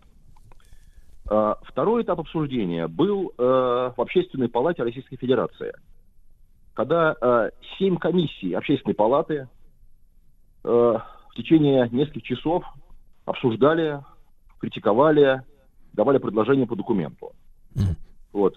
Здесь участвовали не только деятели культуры, были представители организаций самых разных, и тех, кто объединяет родителей, были религиозные деятели всех конфессий, были деятели культуры, театральные деятели. Здесь картина такая. Из более чем 2 десятков выступавших у нас только один голос против. Так, это чей голос? Это был голос представителей Союза театральных деятелей. Это интересно. Все остальные выступавшие, все конфессии, общественные организации, документ предлагали дополнить, доработать многие из них, но саму идею документа все поддержали. А какие были в этой связи, Владимир Ильич, интересно как раз в этой связи позиция представителя Союза театральных деятелей. Я поясню, какая у меня сложилась обывательское представление о том, почему у меня мнение, а вы, соответственно, его опровергнете или подтвердите. То, что мелькало в средствах массовой информации такая тема, что этот закон принудит или его принятие соответствующие изменения в законодательстве принудит театральных работников и кинематографистов в частности, может это и других касается, естественно, деятелей сферы мельпомены. Так вот, принудит согласовывать, грубо говоря, свои постановки или свои фильмы, которые снимаются или ставятся на государственные деньги, то есть когда из бюджета, из налогов, из доходов страны выделяются деньги на тот или иной театр или на конкретные постановки, на конкретный фильм, да, мы же видим в фильмах титры снято при поддержке, Министерства культуры или что-то в этом роде, причем очень часто фильм это, в общем-то, честно говоря, категории «Б», я имею в виду качественный оттенок, да, получаются. Так вот, отчитываться в контексте этого закона, о национальных ценностях и, соответственно, дать возможность соответствующим комитетам или какой-то организации отказывать в финансировании тех или иных постановок из госбюджета, если, например, тематика данного спектакля или фильма не соответствует концепции национальных ценностей. Правильно ли я это понял? Или что-то переврали журналюги, как обычно? Я начну с того, что в тексте документа нет ни одного запрета. Документ легко доступен в интернете, он был опубликован уже на целом ряде сайтов, я приглашаю всех с ним ознакомиться. Там нет ни одного запрета. Никто не нарушает свободу слова, никто не вводит цензуру, никто никому ничего не запрещает. Так. Но вы совершенно правильно сказали, что у нас многие снятые на государственные, то есть на народные деньги фильмы, спектакли, они действительно категории «Б», причем слово «Б» здесь означает, видимо, нехорошее слово. Задача документа сделать так, чтобы у нас... на народные деньги не производилось того, за что потом народу стыдно, и то, что... Народу... Нет, давайте так, Владимир Ильич, народу стыдно, а им нет. Вот опять же, вы все очень хорошо понимаете. То есть мы сейчас имеем, с одной стороны, противостояние огромной массы людей, которым близки традиционные ценности, которые поддерживают эти ценности, которые поддержали Конституцию, где эти ценности заложены. Вот, и ряда отдельных деятелей театра и кино, которые беспокоятся, причем совершенно зря. Так, а мы можем, Владимир Ильич, вопрос такой, вопрос. Значит, а мы можем себе представлять сегодня, просто я понимаю, что люди начинают протестовать обычно, да, когда, покушаются на их благосостояние. Как правило, причина всех бунтов, протестов, ну, в истории человечества, это когда у человека урезают достаток, да, вот достаток урезали, человек вышел на улицу, например, вот это стандартная схема. Достаток урезали, люди пишут открытое письмо, протестуя против какой-то меры, да, мы можем сегодня представлять, или это надо скорее у театральных деятелей узнать, насколько государственное финансирование театров и кинематографии нашей, да, вот, оно значительную долю в поступлениях занимает. Мы представляем себе картину, это какая-то треть там от всех бюджетов, четверть или половина, или больше. Я, к сожалению, вот такие цифры сказать не могу, но, опять же, вы смотрите в корень, потому что действительно все сводится к деньгам. Вы не поверите, как много желающих получить бюджетные деньги на самого разного рода проекты. И этих желающих всегда было, есть и будет больше, чем есть денег. Но денег всегда ограниченное количество. И сегодня мы имеем какую ситуацию? Что чиновники, от которых зависит выделение этих денег, очень часто это делают, скажем так, по принципу «чего моя левая нога пожелает». Вот, ну или в силу, вкуса... например, давайте так, в силу хороших личных отношений с именитым режиссером, да? Но это уже наказуемо, поэтому мы об этом не будем утверждать. Вот. Но факт то, что нету критериев, которым можно было бы дать деньги достойнейшим. Угу. Чтобы у нас были именно, снимались хорошие фильмы, да. Ставились правильные, ну... правильно воспитующие спектакль. Я понимаю, о чем идет речь, друзья мои. Итак, мы говорим о, так сказать, национальных ценностях и о нашем искусстве.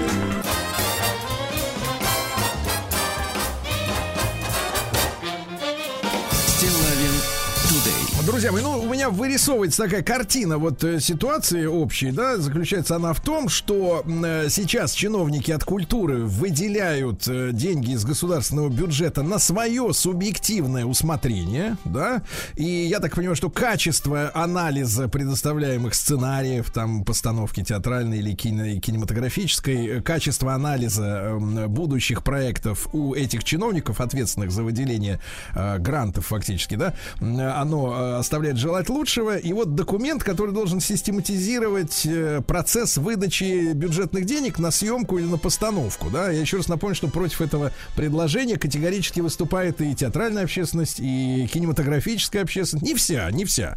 Нельзя сказать, что все 100% подголовно подписались, но тем не менее. Я бы хотел бы, с Владимиром Владимировичем мы Аристарховым вернемся еще к разговору. Я бы хотел с Дмитрием Анатольевичем Певцовым, актером не только театра, но и кино, и ныне народным артистом России и первым зампредседателем Комитета Государственной Думы по культуре, на минуточку. Дмитрий Анатольевич, доброе утро. Желаю всем добрым людям здравия и поздравляю с новым рабочим днем нас всех. Да, Дмитрий Анатольевич, ну, рад встретиться снова в эфире в нашем «Маяке» утреннем. Ваша позиция по вот этой истории всей? Моя позиция, я целиком и полностью поддерживаю. Я помню, я участвовал в общественном обсуждении, находящемся где-то в находке. Первые мои слова были «наконец-то». Кстати, очень симптоматично, что деятели культуры, которые так активно выступили против, они все отказались от участия в эфире. Причем я предполагаю, что многие из них вообще не читали документы и не в курсе, о чем речь. Я вполне это себе представляю. Я считаю, что документ должен был появиться не сегодня, а позавчера еще, поскольку то, что происходит сейчас, ну, культура и искусство, так сказать, некая часть того, что происходит с нашим обществом. Происходит давно. И с нашим обществом очень активно работают, в основном касается молодого поколения, уже 30 лет. Через средства массовой информации, интернет, через искусство, культуру, через воспитание, образование, которое разрушено нашими партнерами, как называет президент. Документ призывает нам вернуться к основам нашей мировоззренческой позиции, которая разрушается медленно и верно нашими друзьями из-за рубежа. И это видно на примере того, какими выходят из школы, или сейчас как называют их по-другому, какая-то первая степень образования. Наши дети. Это говорит о видно в том, как у нас появились стрелки наподобие американских или там шведских. В советское время таких стрелков не было на школах. Мы находимся сейчас на пороге мировоззренческого краха и идеологической пустоты. А пустота, она никогда не бывает чем-то заполнена. Заполнена, сейчас заполняема сейчас. Той идеологией, которая к нам несется, медленно, но верно уже принеслась с Запада. Вы посмотрите, что творится в нашем братском народе украинском. Там за вот эти 30 лет последних, в результате работы идеологической, совершенно направленной, уже выросло молодое поколение, которое искренне, совершенно, искренне ненавидит Россию.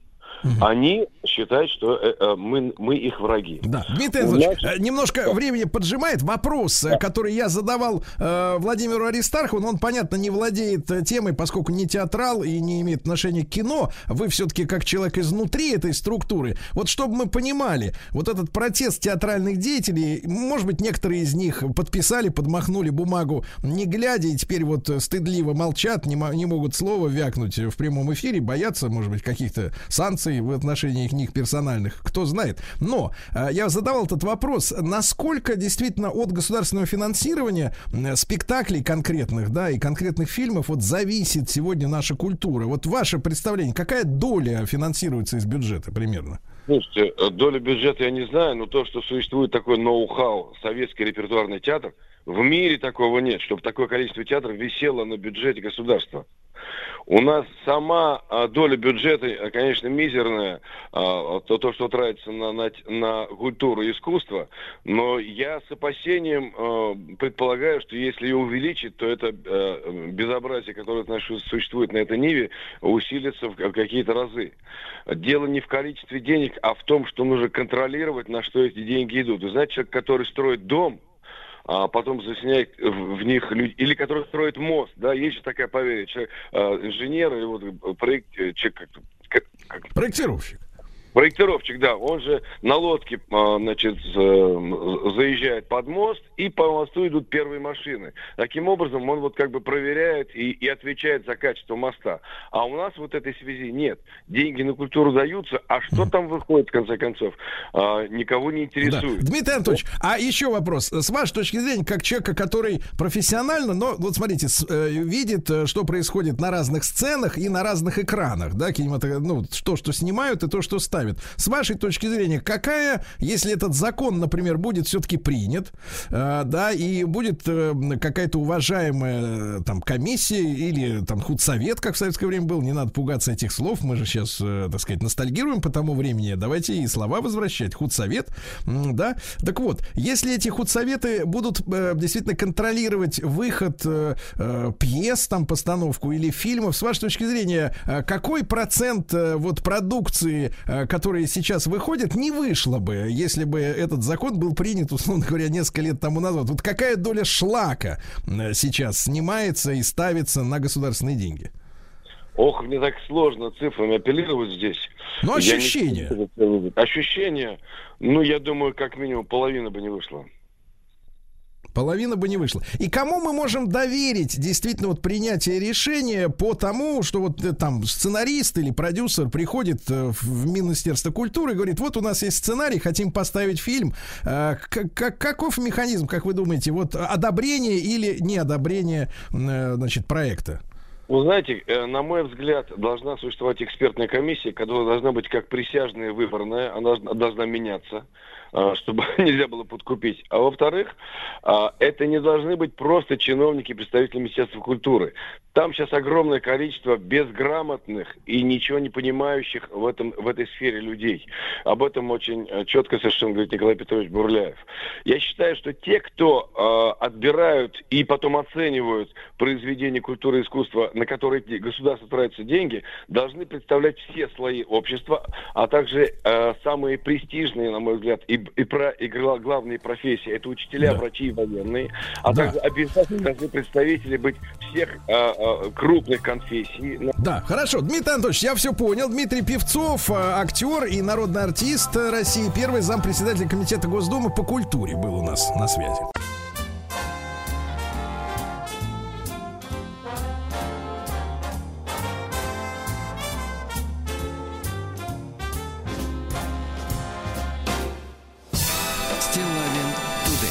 Друзья мои, ну мы сегодня занимаемся систематизацией различного рода новостей, которые касаются наведения порядка в культуре. Я бы так для себя на бытовом уровне это обозначил. Расклад такой. Чиновники Министерства культуры на свое личное усмотрение выделяют государственные деньги на те или иные театральные постановки и кинофильмы. Есть предложение обозначить некий список национальных ценностей, да, и только под те произведения искусства, которые эти ценности, ну, как минимум, не опровергают, не порочат, да, вот выделять, соответственно, из бюджета деньги. Если вы хотите ставить что-то альтернативное, ну, наверняка есть какие-то продюсеры независимые, которые с удовольствием выделят копеечку. Огромное сожаление испытываю от того, что сегодня в нашей вот этой большой теме не принимают участие подписанты открытого письма, вот из Союза театральных деятелей, в частности, Александр Калягин, не смогли до него как-то добраться, ну и другие выдающиеся наши режиссеры, постановщики, актеры, продюсеры, они как-то вот дружно спрятали голову в песок и, соответственно, вот сделали вид, что ничего не происходит. Может быть, не разобрались в чем-то, кто знает. Но, тем не менее, я рад, совершенно открыт разного рода суждением, мнением. Давайте, с нами Александр Михайлович Шолохов, депутат 7-го созыва, первый зампредседателя Комитета Государственной Думы по культуре. Я так понимаю, что коллега как раз Дмитрия Анатольевича Певцова по этому комитету. Я правильно понимаю, Александр Михайлович? Да, доброе утро. Только мы с Дмитрием Анатольевичем уже в 8-м созыве. В 8-м, да. Хорошо. Да, всем доброго здравия. Да, ваша позиция по этой всей истории? Дело в том, что это вопрос, обсуждаемый уже не первый день, и не только по поводу проекта того документа, о котором мы сейчас говорим. И вы только что сказали о том, что на связь не вышли многие оппозиционно настроенные люди. Я думаю, прежде всего, наверное, это еще и потому, что вряд ли возможно возражать против того, что существует падение нравов. Ну, это реальность, данная нам в ощущениях ежедневно. Но, тем не менее, Александр Михайлович, они же подписали письмо. Одну секунду. И, понимаете, одно дело подписать письмо и высказаться в Фейсбуке, а другое дело отстаивать свою позицию таким образом, как это делают сейчас стороны, хотя бы на радиоканале. Это уже другая история, и здесь достаточно сложно. Дело в том, что как депутат, не только я, а все мои коллеги, мы получаем невероятное количество жалоб на встречах с избирателями на содержание некоторых телевизионных каналов, на контент интернета и так далее, и так далее. Но это же очевидно, и трудно с этим, невозможно просто спорить. Какой момент пугает людей, выскажившихся категорично против этого проекта в целом? А дело в том, что, я подчеркну, вряд ли возможно спорить с теми ценностями, которые он провозглашает, и с необходимостью их соблюдения, и поддержания, сохранения и так далее. Поэтому с вот этим спорить трудно. Спорить с чем? Спорить с тем, что это проект, который возрождает цензуру. Ну, прежде всего, цензура была, есть и будет. Я всегда говорил, что это не сиюминутное достижение советской власти. Александр Михайлович, но да. Тот же вопрос-то в чем? Что цензура – это запрет на постановку. А документ говорит, что вы не получаете деньги на эту постановку. Вам же не запрещают их найти в другом месте. Правильно я понимаю? Так вот, я к этому и веду, что когда цензура – это не запрет. Цензура – это контроль. И те, кто говорят, что в странах развитой демократии цензуры не существует, это прекраснодушие в лучшем случае. И поэтому разговор не про традиционные ценности и не про культурные ценности вообще идет, а идет про деньги. И вы про это говорили с предыдущими ораторами. Да. Во-первых, про деньги, и во-вторых, то, что в большом количестве комментариев негативных по поводу этого закона, это про взаимоотношения с конкретными абсолютно странами. Ах, как же это мы назовем наших неприятелей в лицо, так сказать.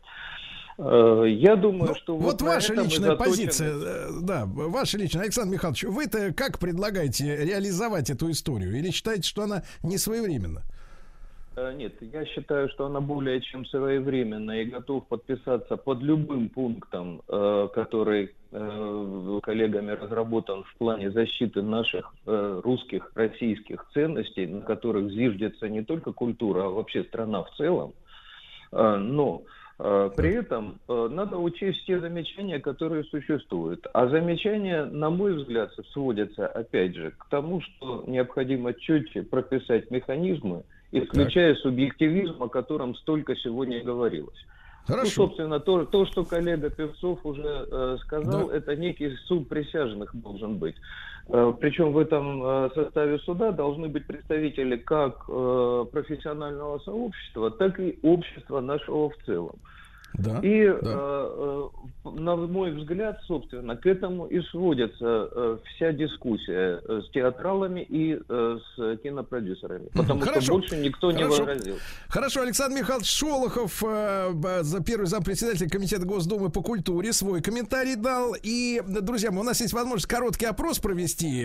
Пожалуйста, используйте свои смартфоны. Единичку отправьте на номер +7 967 103 5533. Если вы считаете, что действительно государство, которое финансирует из бюджета, то есть из наших с вами налогов, те или иные постановки и кинофильмы, имеет право контролировать сам контент. То есть говорить, да, мы это ставим или это не ставим, потому что это дрянь, например, да, или опасно, или просто безвкусица. А двойка нет. Вот как хотят театральные деятели, чтобы они им деньги давали из бюджета, а они будут ставить, что хотят они ставить, без контроля со стороны. Итак, цифра 1. Да, имеем право контролировать, куда, на что выделяются государственные деньги. Двойка. Нет, культура должна быть финансированная, но абсолютно не подконтрольная каким-то там чиновникам или комитетам, или присяжным. Что это такое?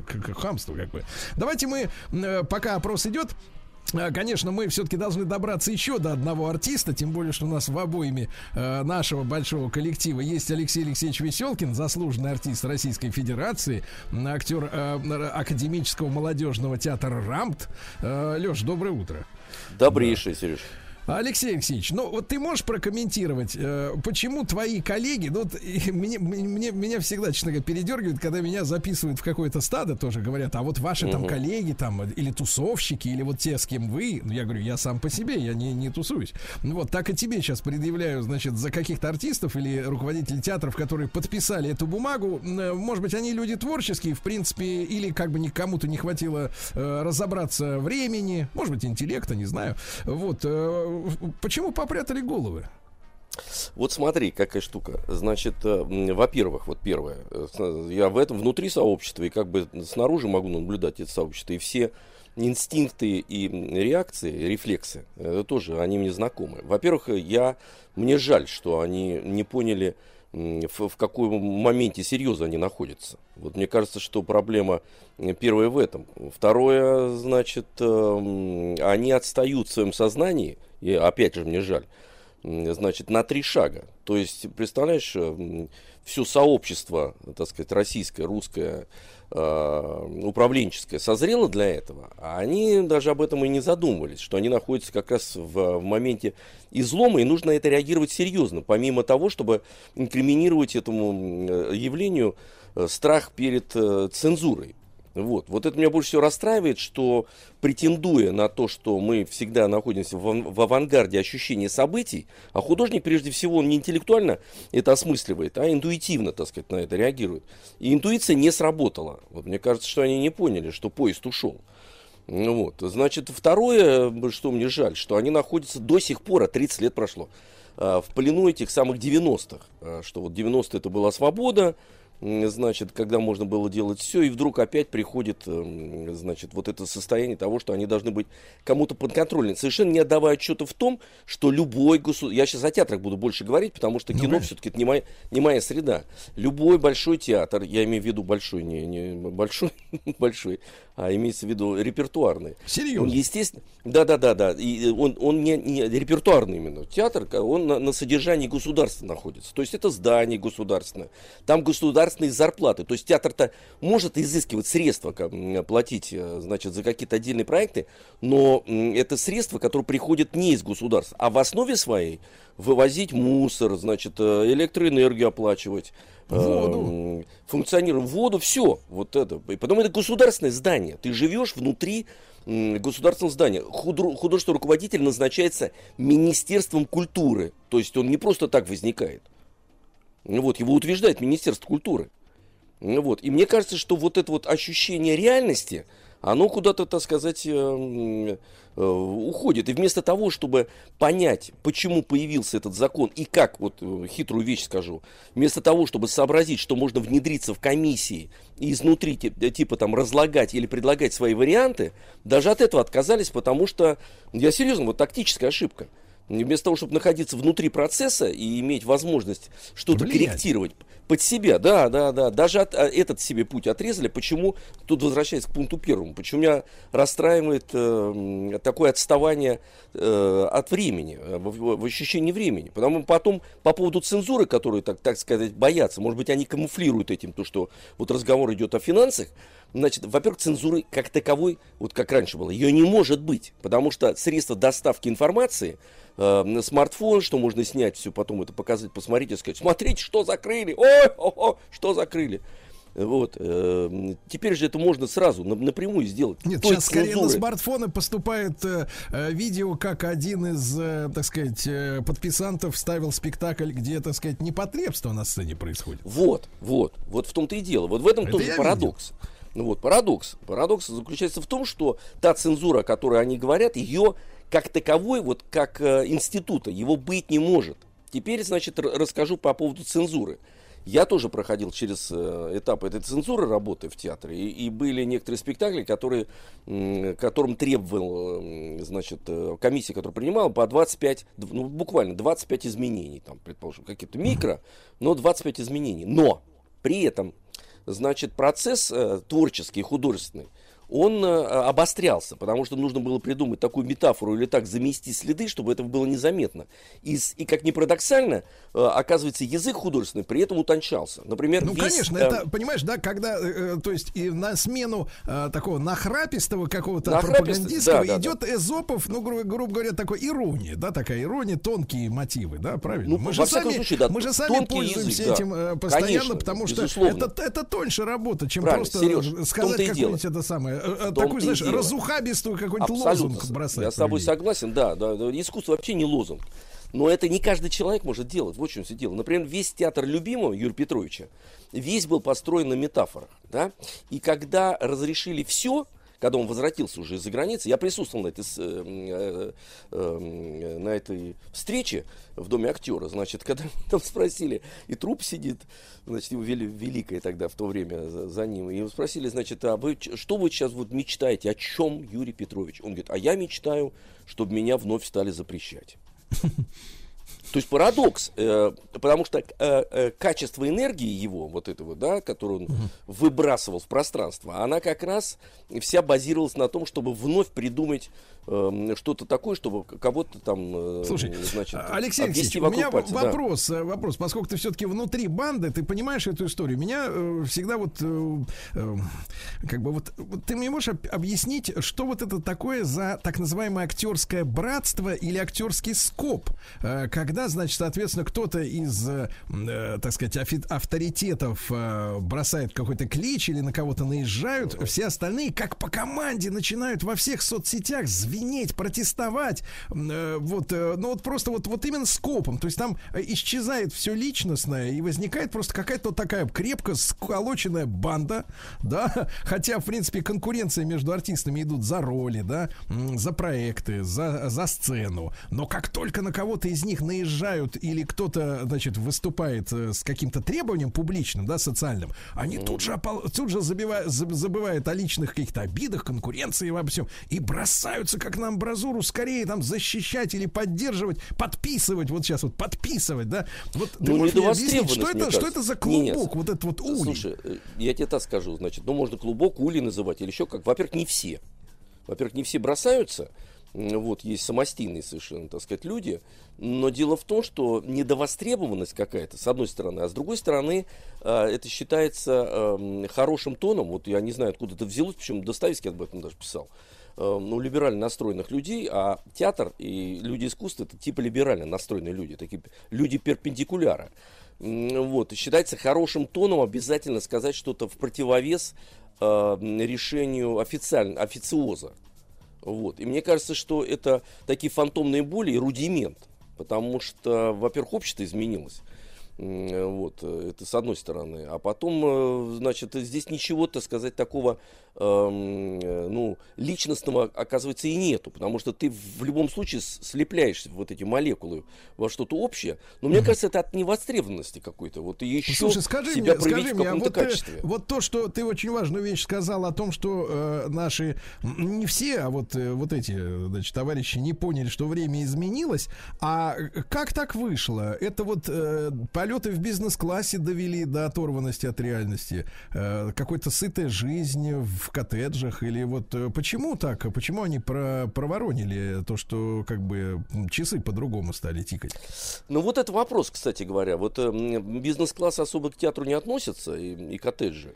Вот, хотя руководители вполне, так сказать, в этом смысле могут существовать безбедно и комфортно. Мне кажется, что сама среда театральная, именно театральная среда. Может быть, это и на кино тоже где-то распространяется. Хотя там все-таки они вовне работают.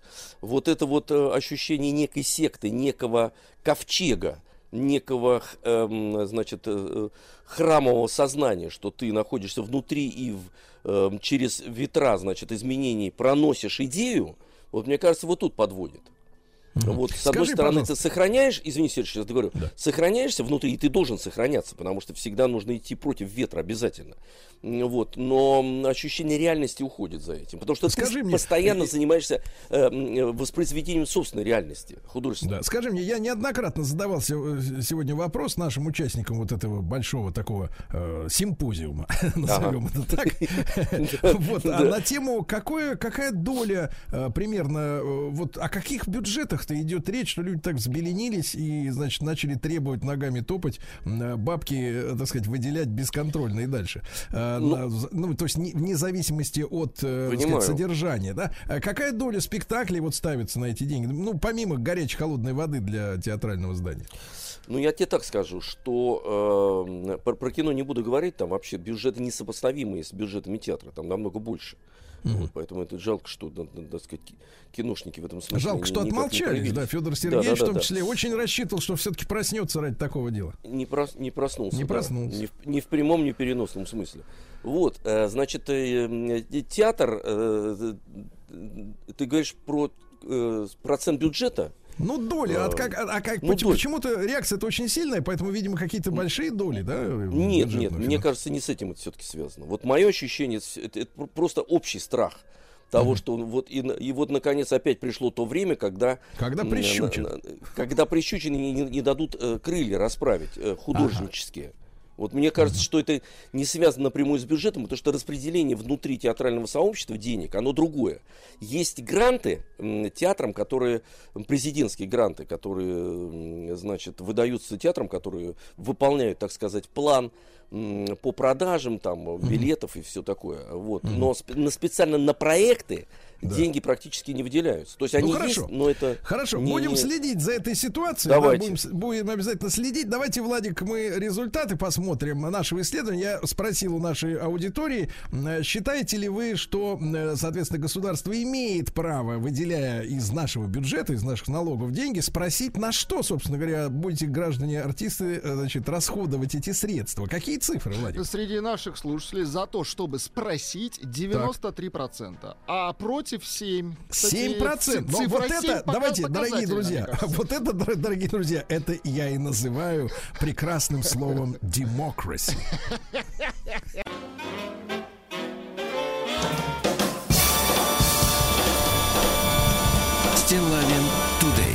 Друзья мои, ну, от темы культуры, которая, так сказать, должна меняться, да, от массовой поп-культуры, которая должна меняться как-то со временем, да, и в пользу общества, и в пользу тех процессов, которые у нас происходят, мы перейдем к культуре незыблемой, дорогие друзья, потому что сегодня большой праздник. Сегодня 170 лет исполняется со дня открытия для публики Нового Эрмитажа. Вот, я, конечно, как человек неравнодушный к культуре и как ленинградец не мог пройти мимо этого события, и я очень благодарен Анне Алексеевне Трофимовой, заведующей отделом античного мира Государственного Эрмитажа, кандидату искусствоведения, за то, что смогли мы вчера договориться и чтобы сделать сегодняшний эфир вот день в день к этому прекрасному событию. Анна Алексеевна, доброе утро. Да.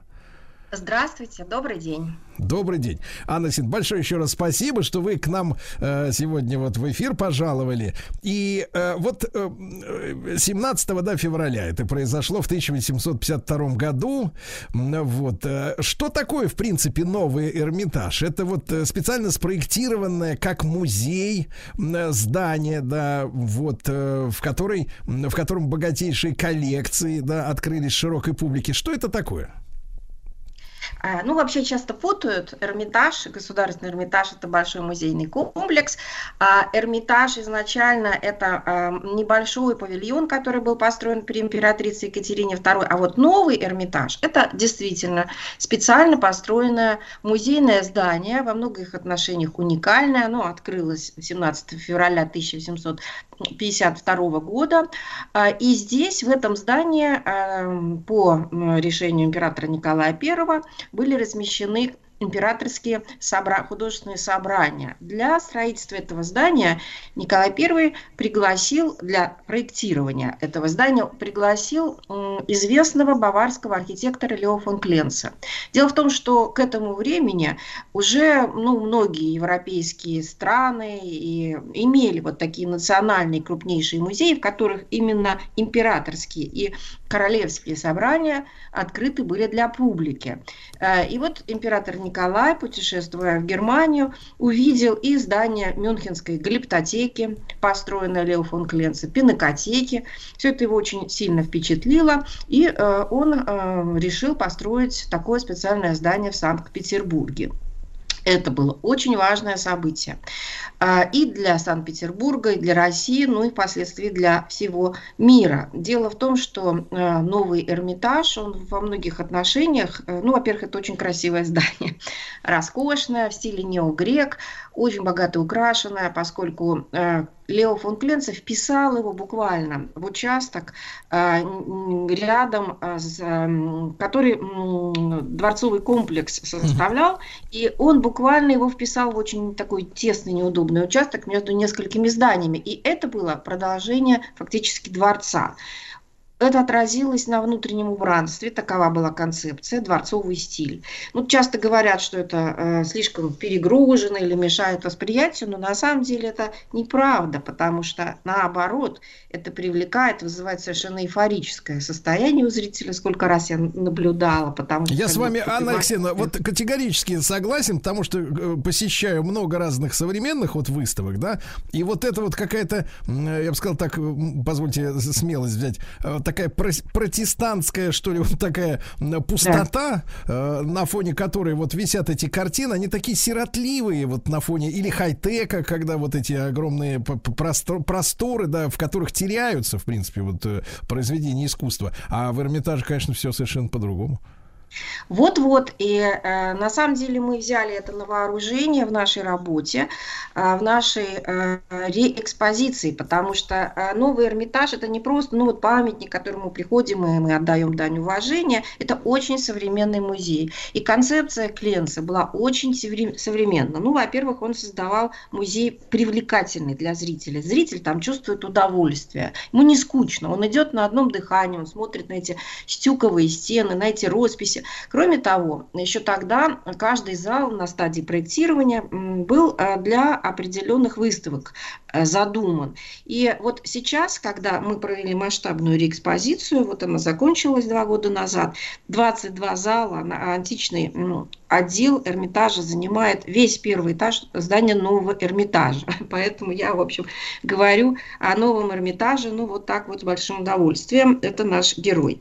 Так вот, значит, мы в своей работе, в основу положили идею создания новых экспозиций в стиле Лео фон Кленце, используя его архитектурные образы. Ну, например, грандиозный зал Юпитера, образ Римского форума, гигантской базилики, который сразу настраивает зрителя на восприятие портретов, грандиозной статуи Юпитера и так далее. Образ римской виллы в зале Большой Вазы, там у нас портреты Трояна, Адриана, ну и так далее. Храм, дворец. У Кленца очень разнообразные залы, очень разнообразные образы, и поэтому в новых выставках, а во время Кленца было всего 6 залов занято античностью, вот теперь коллекция росла все это время, и теперь их 22. Кленце. Дело в том, что еще вторая особенность важная Нового Эрмитажа, то, что это вот, как говорят по-немецки, «Gesamtkunstwerk», что означает единое, как бы, произведение искусства. И Кленце проектировал буквально каждую деталь. Витрины, какое должно быть освещение, все, не знаю, фурнитуру для дверей. То есть он в этом отношении был очень современен. Каждую деталь он продумал, делал эскизы. И вот невозможно, вы очень правильно сказали и заметили. Вот мы попробовали даже, мы внесли металлические витрины современные, вот такие сиротливые, аскетичные, модные, как бы. Ну и поняли, что оно просто никак вступает в противоречие с этой великолепной эстетикой Кленца. И поэтому мы стали на совершенно другую позицию. Мы создавали витрины, либо копии сохранившихся витрин, либо стилизации. Ну и сам подход к выставке, он такой вот неоклассический. Это неоклассическая стилизация, хотя выставка совершенно современная. Современный свет, современное оборудование и, конечно, экспозиция, современные взгляды показывает и представляет. И вот эта программа, она длилась у нас почти 20 лет, потому что мы не закрывали, как иногда делают, все здание, доступ, зал за залом делали. И на последнем этапе, который вот в 2018 году начался, мы реконструировали, сделали реновацию целого крыла здания Нового Эрмитажа. И открыли 3 совершенно новых экспозиции. Это зал ВАЗ, это зал резных камней и зал, который посвящен античной колонизации Северного Причерноморья. А правильно я понимаю, Анна Алексеевна, что эти залы вообще в последние там десятилетия публику не впускали в себя, да? Да, эти залы, у них такая драматическая история, ну, на самом деле, она типична для почти всех крупных музеев. 40 лет они были закрыты, вот 40 лет назад туда на минуточку внесли, как в хранилище, экспонаты, там, ну, у меня всегда нехватка площадей, какие-то обстоятельства, разместили кабинеты сотрудников, ну, вот знаете, как раньше в бюро и в институтах делали такую нарезку во дворцах. Контора, вот, да. Вот. И там, и все это осталось на 40 лет. На самом деле, вот сделать это, ну, как бы легко, а вот обратно очень сложно.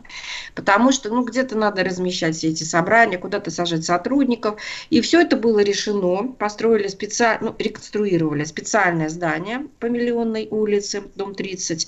Там сделали новые офисы для нас, для сотрудников. И совершенно новые такие современные хранилища были оборудованы. А здесь вот шла работа. И за 3 года, вообще у нас такой темп был быстрый, 1 зал, 1 год, ну вот, что очень быстро. Ну вот, и здесь мы сделали 3 новых совершенно экспозиции. Теперь люди там ходят, любуются архитектурой Кленца, потому что она совершенно завораживает, и любуются этими коллекциями, потому что это не просто коллекция, а самые знаменитые коллекции. Резные камни, больше 1000 экспонатов, вазы, там, 500 экспонатов, и колонизация Северного Причерноморья. Удивительно. Таким образом, да.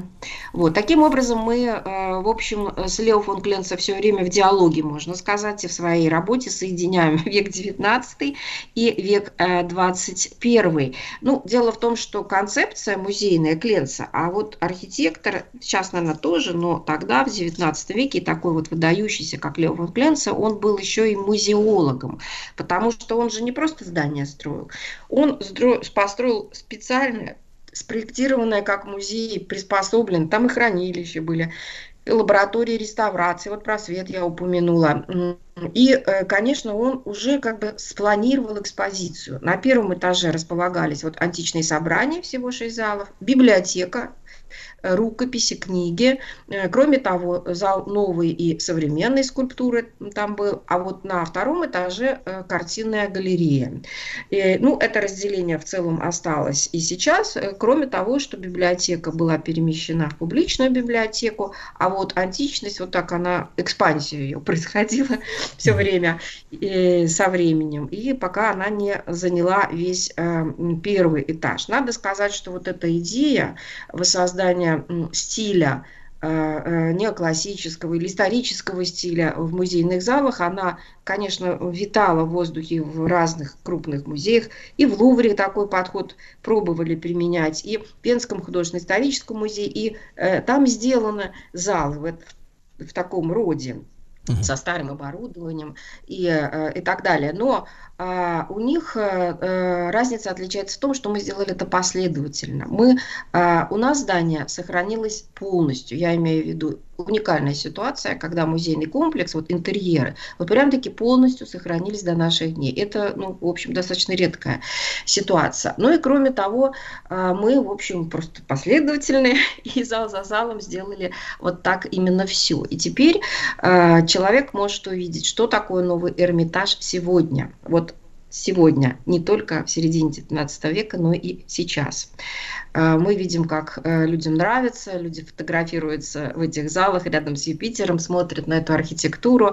И, конечно, должна сказать, что даже нам немножечко завидуют крупнейшие музеи, потому что, в общем, у них такой роскоши нет. Вот, например, Ной музей в Берлине. Он, ну, практически полностью был разрушен, и он восстановлен, ну, совершенно вот без отделки, без, собственно говоря, просто объемы, и там сделана другая экспозиция. Также произошло и в библиотеке. Там нету никакой, ну, и она была разрушена, и восстановлена просто, ну, вот гладкие стены, просто гладкие объемы. Такая вот она аскетичная, это в эстетике пуризма 70-х годов.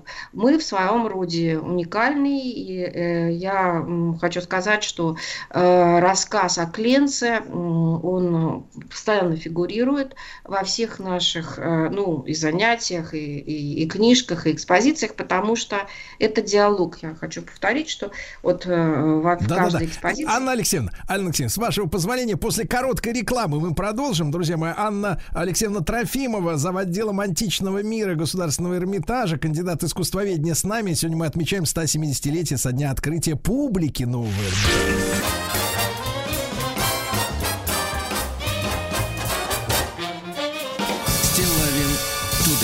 Итак, друзья мои, в этом часе, в этом сегменте нашего эфира с нами на связи Санкт-Петербург и Анна Алексеевна Трофимова, зав. Отделом античного мира Государственного Эрмитажа. Мы сегодня поздравляем новый Эрмитаж с юбилеем открытия 170 лет тому назад для самой широкой публики. Кстати, Анна Алексеевна, а тогда, в середине 19 века, это вот любой человек мог прийти в Эрмитаж? Или все-таки вот как-то был некий фейс-контроль, как сейчас говорят? Нет, ну поначалу, конечно, был фейс-контроль, в том смысле, что это было издано специальное положение, согласно и даже предписывалось, в какой одежде можно прийти в Эрмитаж. То есть это, в общем, достаточно, ну, так строго регламентировалось. Сначала билеты продавали, но, вообще говоря, вот Гедеонов, первый директор Эрмитажа, отменил это правило, я имею в виду, продажи билеты стали все бесплатными, он значительно расширил, ну, скажем так, демократизировал вот эти правила, увеличил количество часов, когда посещение, ну и так далее, и так далее. Вот. Но то, что было введено в 1951 году, в 1952, после открытия, положение еще в 1951 году было издано, оно касалось, конечно, очень многих вещей, которых не было никогда в музее. Собственно, строительство Нового Эрмитажа – это одновременно и, в общем, рождение настоящего музея как такового, потому что императорский музей, частный музей, ну, хоть его владелец и император, главный коллекционер, тем не менее, это, ну, всегда немножко другая история. Так вот, тогда, согласно этому положению, были введены, ну, например, охрана. Гренадиры охраняли. Вот. Ну, например, правила, очень многие разработанные, хранения. Потом появились правила, которыми, как ни странно, мы до сих пор пользуемся. Это вот система опечатывания. Потом появилась система учета музейного и так далее. То есть это не только, конечно, такая парадная внешняя сторона, экспозиционная, о которой я сейчас рассказала, и очень таких возвышенных идеях середины XIX века. Это еще всегда вот вторым или даже первым эшелоном идет все то, что составляет музей, всю его внутреннюю работу, его систему и устройство. И он, Эрмитаж, я имею в виду, постепенно стал, в общем, доступным для очень широких кругов и стал очень знаменит по всей России. Вот Григорович, который составил, стали делаться путеводители, ну, такие как дешевые, доступные для публики, этикетки появились. Все это постепенно и, конечно, было, развивалось и было связано именно с открытием нового здания, первого здания публичного музея. И когда император Николай I, ну, незадолго перед своим, он вообще посещал Эрмитаж каждый день, для чего были даже специальные часы, уделены 45 минут в середине дня, он закрывался, был недоступен для посетителей, потому что сам самодержец гулял по залу. И вот незадолго до своей смерти он, ну, вот это сохранилась известная его фраза: «Да, это действительно прекрасно», воскликнул Николай, поскольку... Да-да. Анна Алексеевна, я не могу не задать вопрос, который, конечно, к Эрмитажу имеет отношение. Дело в том, что вот так совпало, что сегодня и у вас праздник, да, и для нас, для всех, это важный очень день, естественно, да, не только для ленинградцев, но сегодня еще всеевропейский день котов. Мы все трепещем перед эрмитажными котами. Да-да-да. Вот можно несколько слов о вот наших шерстяных братьев? Сколько их у вас сейчас живет, как они себя чувствуют? Вы знаете, братья действительно прижились, и они, ну, в общем, такая уже совершенно неотъемлемая часть Эрмитажа. Вот, я, наверное, могу ошибиться с количеством, но думаю, что точно не меньше 100. И, конечно, звезда Эрмитажа – это Ахилл. Кот Ахилл, который он не случайно назван именем античного героя. Вот, дело в том, что свои прорицания он делает в нашем как раз Кленцевском залах Боспора перед статуей льва. Вот он делает прорицания свои, совершает относительно победы футбольных команд. Ну, за котов любят, за ними следят. У них есть друзья, целый клуб друзей, потому что это, ну, за котами надо следить, их кормить и ухаживать. У них есть лекарства, у них есть домики. Но это не просто баловство, потому что на самом деле, как ни удивительно, ну, это эффективный способ бороться с мышами. Так было. Да, это когда я пришла на работу в Эрмитаж, это было, ну, уже 35 лет назад. Так вот, я видела мышек, которые пробегали, и коты немедленно по подвалу с ними расправлялись. Это вот такая особенность. Все музеи боятся и борются с разного рода напастями, в том числе и с мышами. Но, конечно, уже давно коты — это не просто такие бойцы на этом фронте, но наши любимые коллеги, жители музея. И они живут в подвале, но, в общем, гуляют по двору, и мы их очень любим. Да. Анна Алексеевна, ну передавайте от нашей аудитории Ахиллу большой привет. Вот, весь коллектив, да, весь коллектив, вас лично, руководство, с праздником, с большим, да. Друзья мои, Анна Алексеевна Трофимова, зав. Отделом античного мира Государственного Эрмитажа, кандидат искусствоведения, была с нами на связи, и сегодня очередной юбилей, 170 лет назад был открыт для публики Новый Эрмитаж. Питеру привет. Студия кинопрограмм «Телерадиокомп» представляет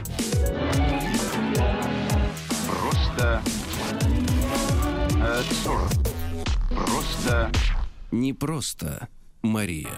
Друзья мои, ну, долгожданная встреча с лечащим доктором. Мария Киселева, клинический психолог, доктор психологических наук. Мария, доброе утро. Да. Доброе утро. Очень... Ваши пациенты на связи. Да-да, очень рад. Давайте так, очень рад. Да-да-да. Мария, ну, у нас, как всегда-то, тем множество, да, вот, но я бы очень хотел, чтобы вы, как специалист, а вы же и с детишками работаете, да, насколько я понимаю, тоже. Вот, именно как специалист дипломированный, а не просто какой-нибудь там психолог или коуч, да, вот, а прокомментировали ситуацию. Я уверен, что вы за этой историей следите, как 9-летняя девочка-то наша замечательная, наша, да, вот, поступившая в МГУ, вот, по словам ее прекрасного отца, замечательного мужчины, вот, вынуждена ограничить прием пациентов по цене 50 тысяч рублей за академический час психологической консультации. Вот. А выступили разные люди на эту тему. Господин Онищенко сказал, что это вообще, так сказать, нарушение неких законов. А если вот говорить о сути этой истории, может ли, вот с вашей точки зрения, Мария, 9-летний ребенок, ну, как бы, так сказать, наставлять решать психологические проблемы людей, которые ее старше? В целом. Ну, я думаю, ну, прежде всего, что, конечно, это очередная какая-то шутка папы, потому что просто это невозможно, Ну, раньше говорили, что зачетка ее шутка, а теперь, оказывается, что нет. Ну, я думаю, что люди могут пойти просто, знаете, как заплатить, чтобы посмотреть на этот цирк. Конечно, серьезно относиться к такой консультации, ну, это вообще невозможно, не потому, ну, по многим причинам. То есть даже если бы ей не было 9 лет, студентка первого курса психфака, любая или студент, не обладает никакими компетенциями, которые могли бы помочь в психологическом консультировании. Поэтому, ну, плюс, естественно, теперь мы уже можем вернуться и к возрасту. Действительно, такая модель, что ребенок — это маленький взрослый, которая существовала, не знаю, очень-очень давно, много-много веков назад, конечно, не является правильной, потому что действительно в каждом возрасте есть определенные особенности и ограничения.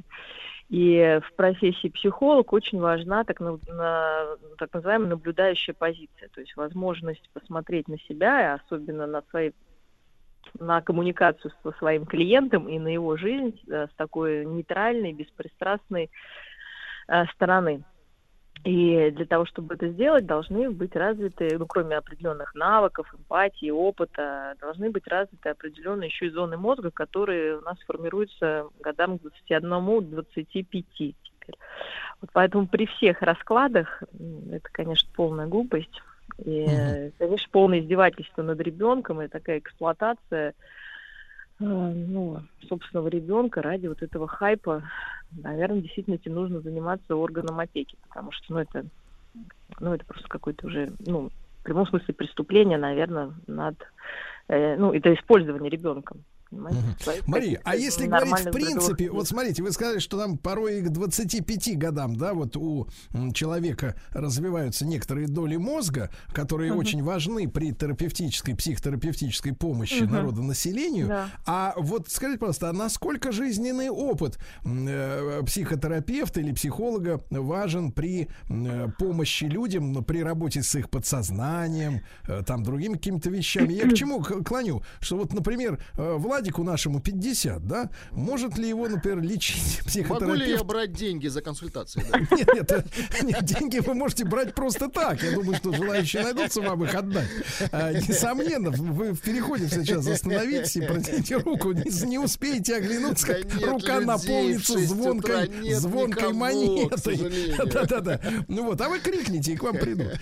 Так вот, я имею в виду, что вот может, например, 50-летнего мужчину вылечить теоретически человек, которому, например, 30, так сказать. Ну вот я имею в виду с большой разницей именно в человеческом, в житейском опыте. Потому что я не говорю о том, что молодняк немножко обалдел и требует к себе такого же уважение, значит, со стороны старших, какое он не испытывает к старшим сам, да, но вот действительно человеческий опыт жизненный, ситуативный, он влияет на терапию, или можно довериться действительно вот школоте в таком, в простонародном смысле слова, и, значит, вылечиться так же успешно, как у профессора Седова? Ну, смотрите, я свою первую диссертацию защитила, в достаточно молодом возрасте, при этом работала с людьми, которые значительно меня старше. И здесь жизненный опыт не всегда играет как раз, правильную роль, потому что жизненный опыт у нас у всех разный, есть большой соблазн психологу, психотерапевту свой жизненный опыт, свои какие-то неудачи или, наоборот, удачи пытаться навязывать своему клиенту, что является совершенно невозможным.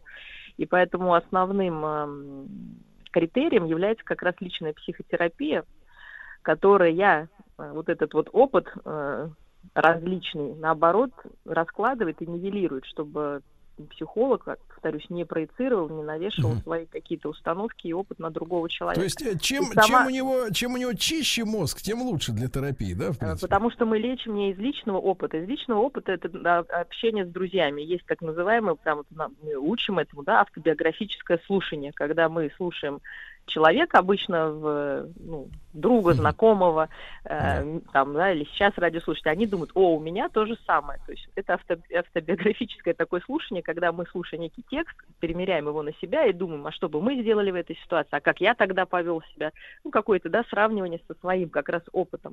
А психолог, психотерапевт слушает глобально, он и знает некие закономерности, которые доказаны, по закономерности психических каких-то процессов, и он исходит из них, а не из личного опыта. Понятно. Мария, и вопрос тогда, смотрите, чтобы уже действительно оказывать профессиональную помощь и помогать людям, какого возраста минимально должен быть, с вашей точки зрения, специалист в этой области? Чтобы он успел приобрести необходимые знания, если, условно говоря, он как нормальный человек, не вундеркинд, нормально в 17 лет окончил школу. Значит, если 17 лет он окончил школу, это 5,5 лет, это высшее полное образование по специальности психологии или клинической психологии. Сейчас, к счастью, как и у медицинского образования, других вариантов нет, нужно просто отучиться это время. Потом он должен выбрать себе некую специализацию, в которой он будет школу какую-то психотерапевтическую, это еще минимум 2,5 года, в течение которых он должен проходить личную психотерапию, набираться опыта под контролем супервизора, то есть более опытного психотерапевта. И, соответственно, общее обучение минимум составляет 2,5 плюс 5,5, это у нас 8 лет. Можете прибавить, как раз, если он поступил в 17, то, соответственно, и лобный доли к этому моменту разовьются, и будет некий минимальный опыт для того, чтобы, в общем-то, уже действительно помогать людям. Понятно, хорошо. Хорошо, 25 минимум, но там еще надо смотреть, что за человек, да, как он все это время питался. Мария, а теперь давайте о хорошем. Это мы разобрались немножко, так сказать, с текущей такой ситуацией, вяло текущей, да. А о хорошем. Мы пережили на Медне, значит, в понедельник День всех, я его так называю, День всех. На горизонте уже достаточно близко корячится 8 марта. И, вы знаете, явление, которое, в общем-то, я понимаю, что здесь, наверное, есть доля юмора, прикола, но мне несколько человек из разных таких интернет-досок объявлений прислали разные, причем объявления, значит, поиска работы. Но не то, что поиска работы, а категория, значит, предложение услуг. Сейчас вы все поймете. Заголовок такой. Парень на 8 марта от 80 тысяч рублей. Теперь непосредственный прайс. Итак, подарить цветы девушке 80 000 рублей. А поход в ресторан, ну, видимо, проедать он также будет ваши деньги, 100 000 рублей. А совместное видео 120 000.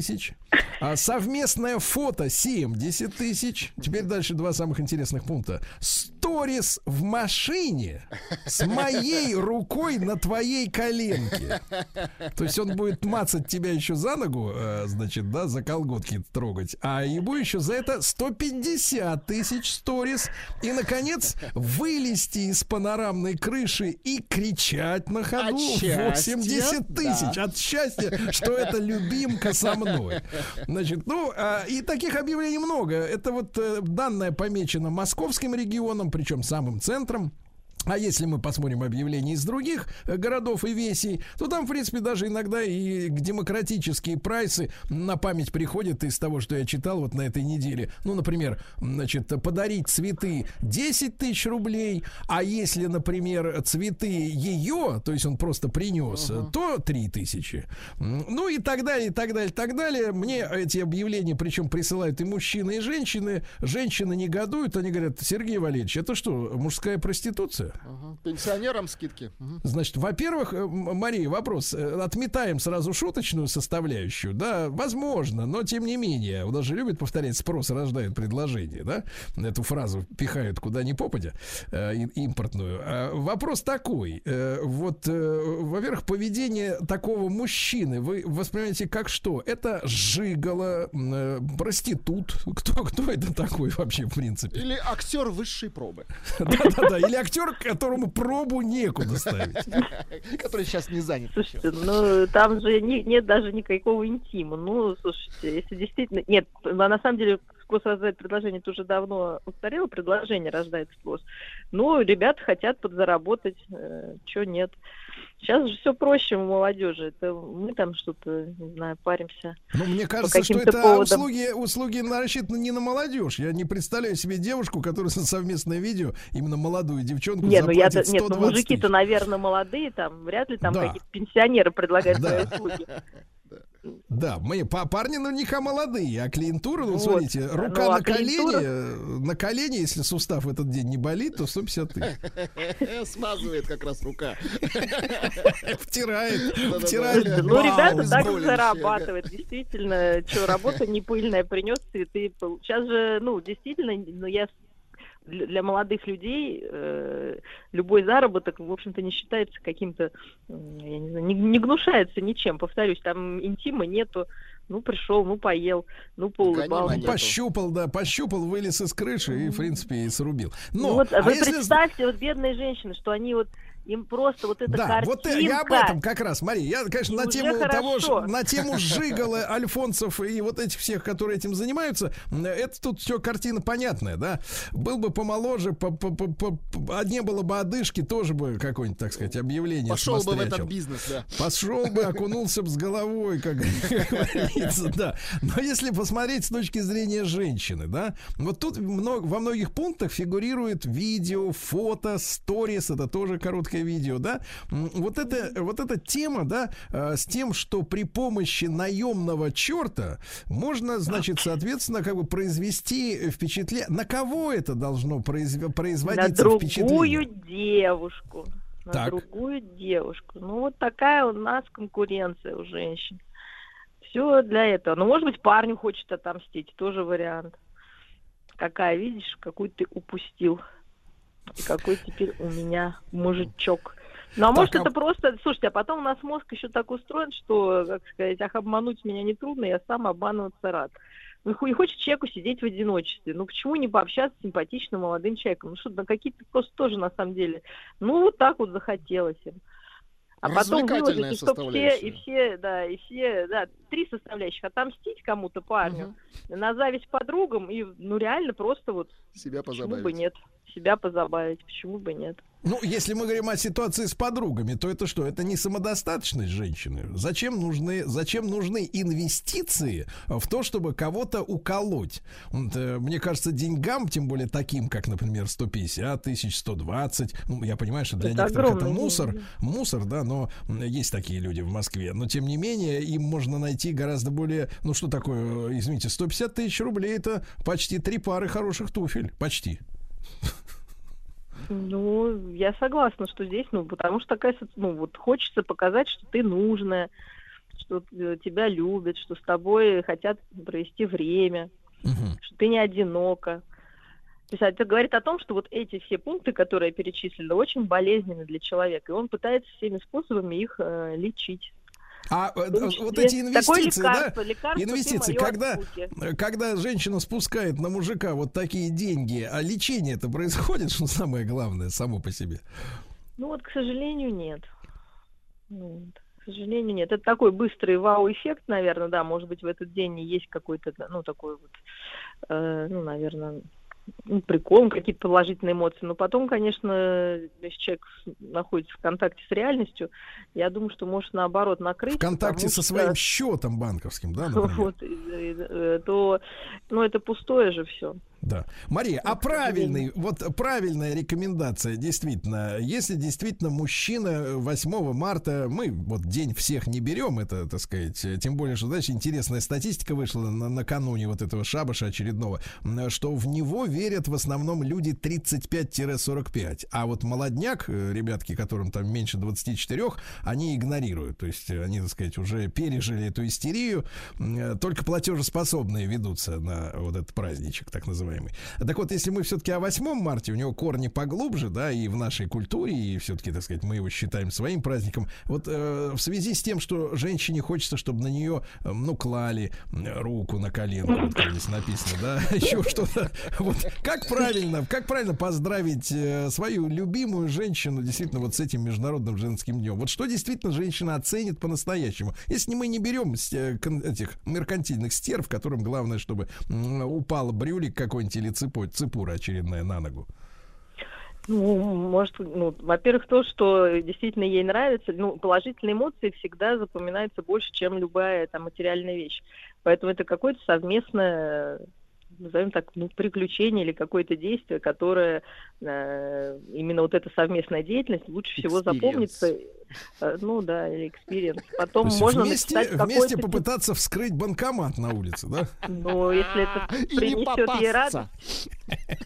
Почему бы и нет? Мария, мы же знаем, что сейчас в Москве уже не первый год проходят идиотские тренинги, да, где людей, значит, вот агитируют сплачиваться в пару, да, именно при помощи совместного бандитизма. То есть взять, украсть из магазина коробку печенья и убежать. Это же очень романтично. Да, это так здорово. И потом вспоминать, сидя в разных камерах, значит, я бы, знаете, отдела полиции. Нет. Вот смотри, ей хочется, да, быть похожей. Я бы, ну, заказала какой-то муляж этого банкомата и сделала бы вид, что вы реально это делаете, понимаете? Ну, а потом оказалось бы, что это шутка. Вот это прикольно, мне кажется. Мне кажется, человек, который, смотрите, вот ты попросил парня, говоришь, давай вот есть тут знакомый банкомат, давай мы его вскроем, вот тебе лом, побежали, они начинают открывать, а оттуда начинают высыпаться билеты банка приколов. Мне кажется, лом после этого вонзится в голову женщине. Ей конец. Ей просто конец. Ну, от человека, который реально согласится раскурочивать банкомат на улице. Так обмануть, а.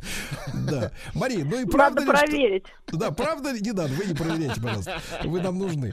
Вот, Мария, и правда ли, что женщина больше всего ценит время, которое потрачено мужчиной? Ну, время, внимание, взгляд, конечно. Доброе слово или письмо. Письмо, кстати, да, можно не обязательно воочию, просто передать письмо. Как с котиком, надо почесать шерстку. Вот, почитай, я тебе кое-что тут накалякал. Да. Как с котиком, правильно. Как с котиком. Вот. Мария, ну спасибо огромное. Я еще раз повторюсь, дорогие друзья. Как с кошечкой только, да. Да, точно. Вот вы знаете, много раз сталкивался с тем, что при покупке иногда не разберешь. Вот, когда разберешь, будет поздно уже. Да. А, друзья мои, итак, еще раз. Вылезти из панорамной крыши и кричать от счастья в Москве стоит 80 тысяч рублей. Не кричите бесплатно. Кричите за деньги для других людей. Мария Киселева Киселева, клинический психолог, доктор психологических наук. Спасибо за помощь, доктор полегчал. Еще больше подкастов «Маяка» насмотрим.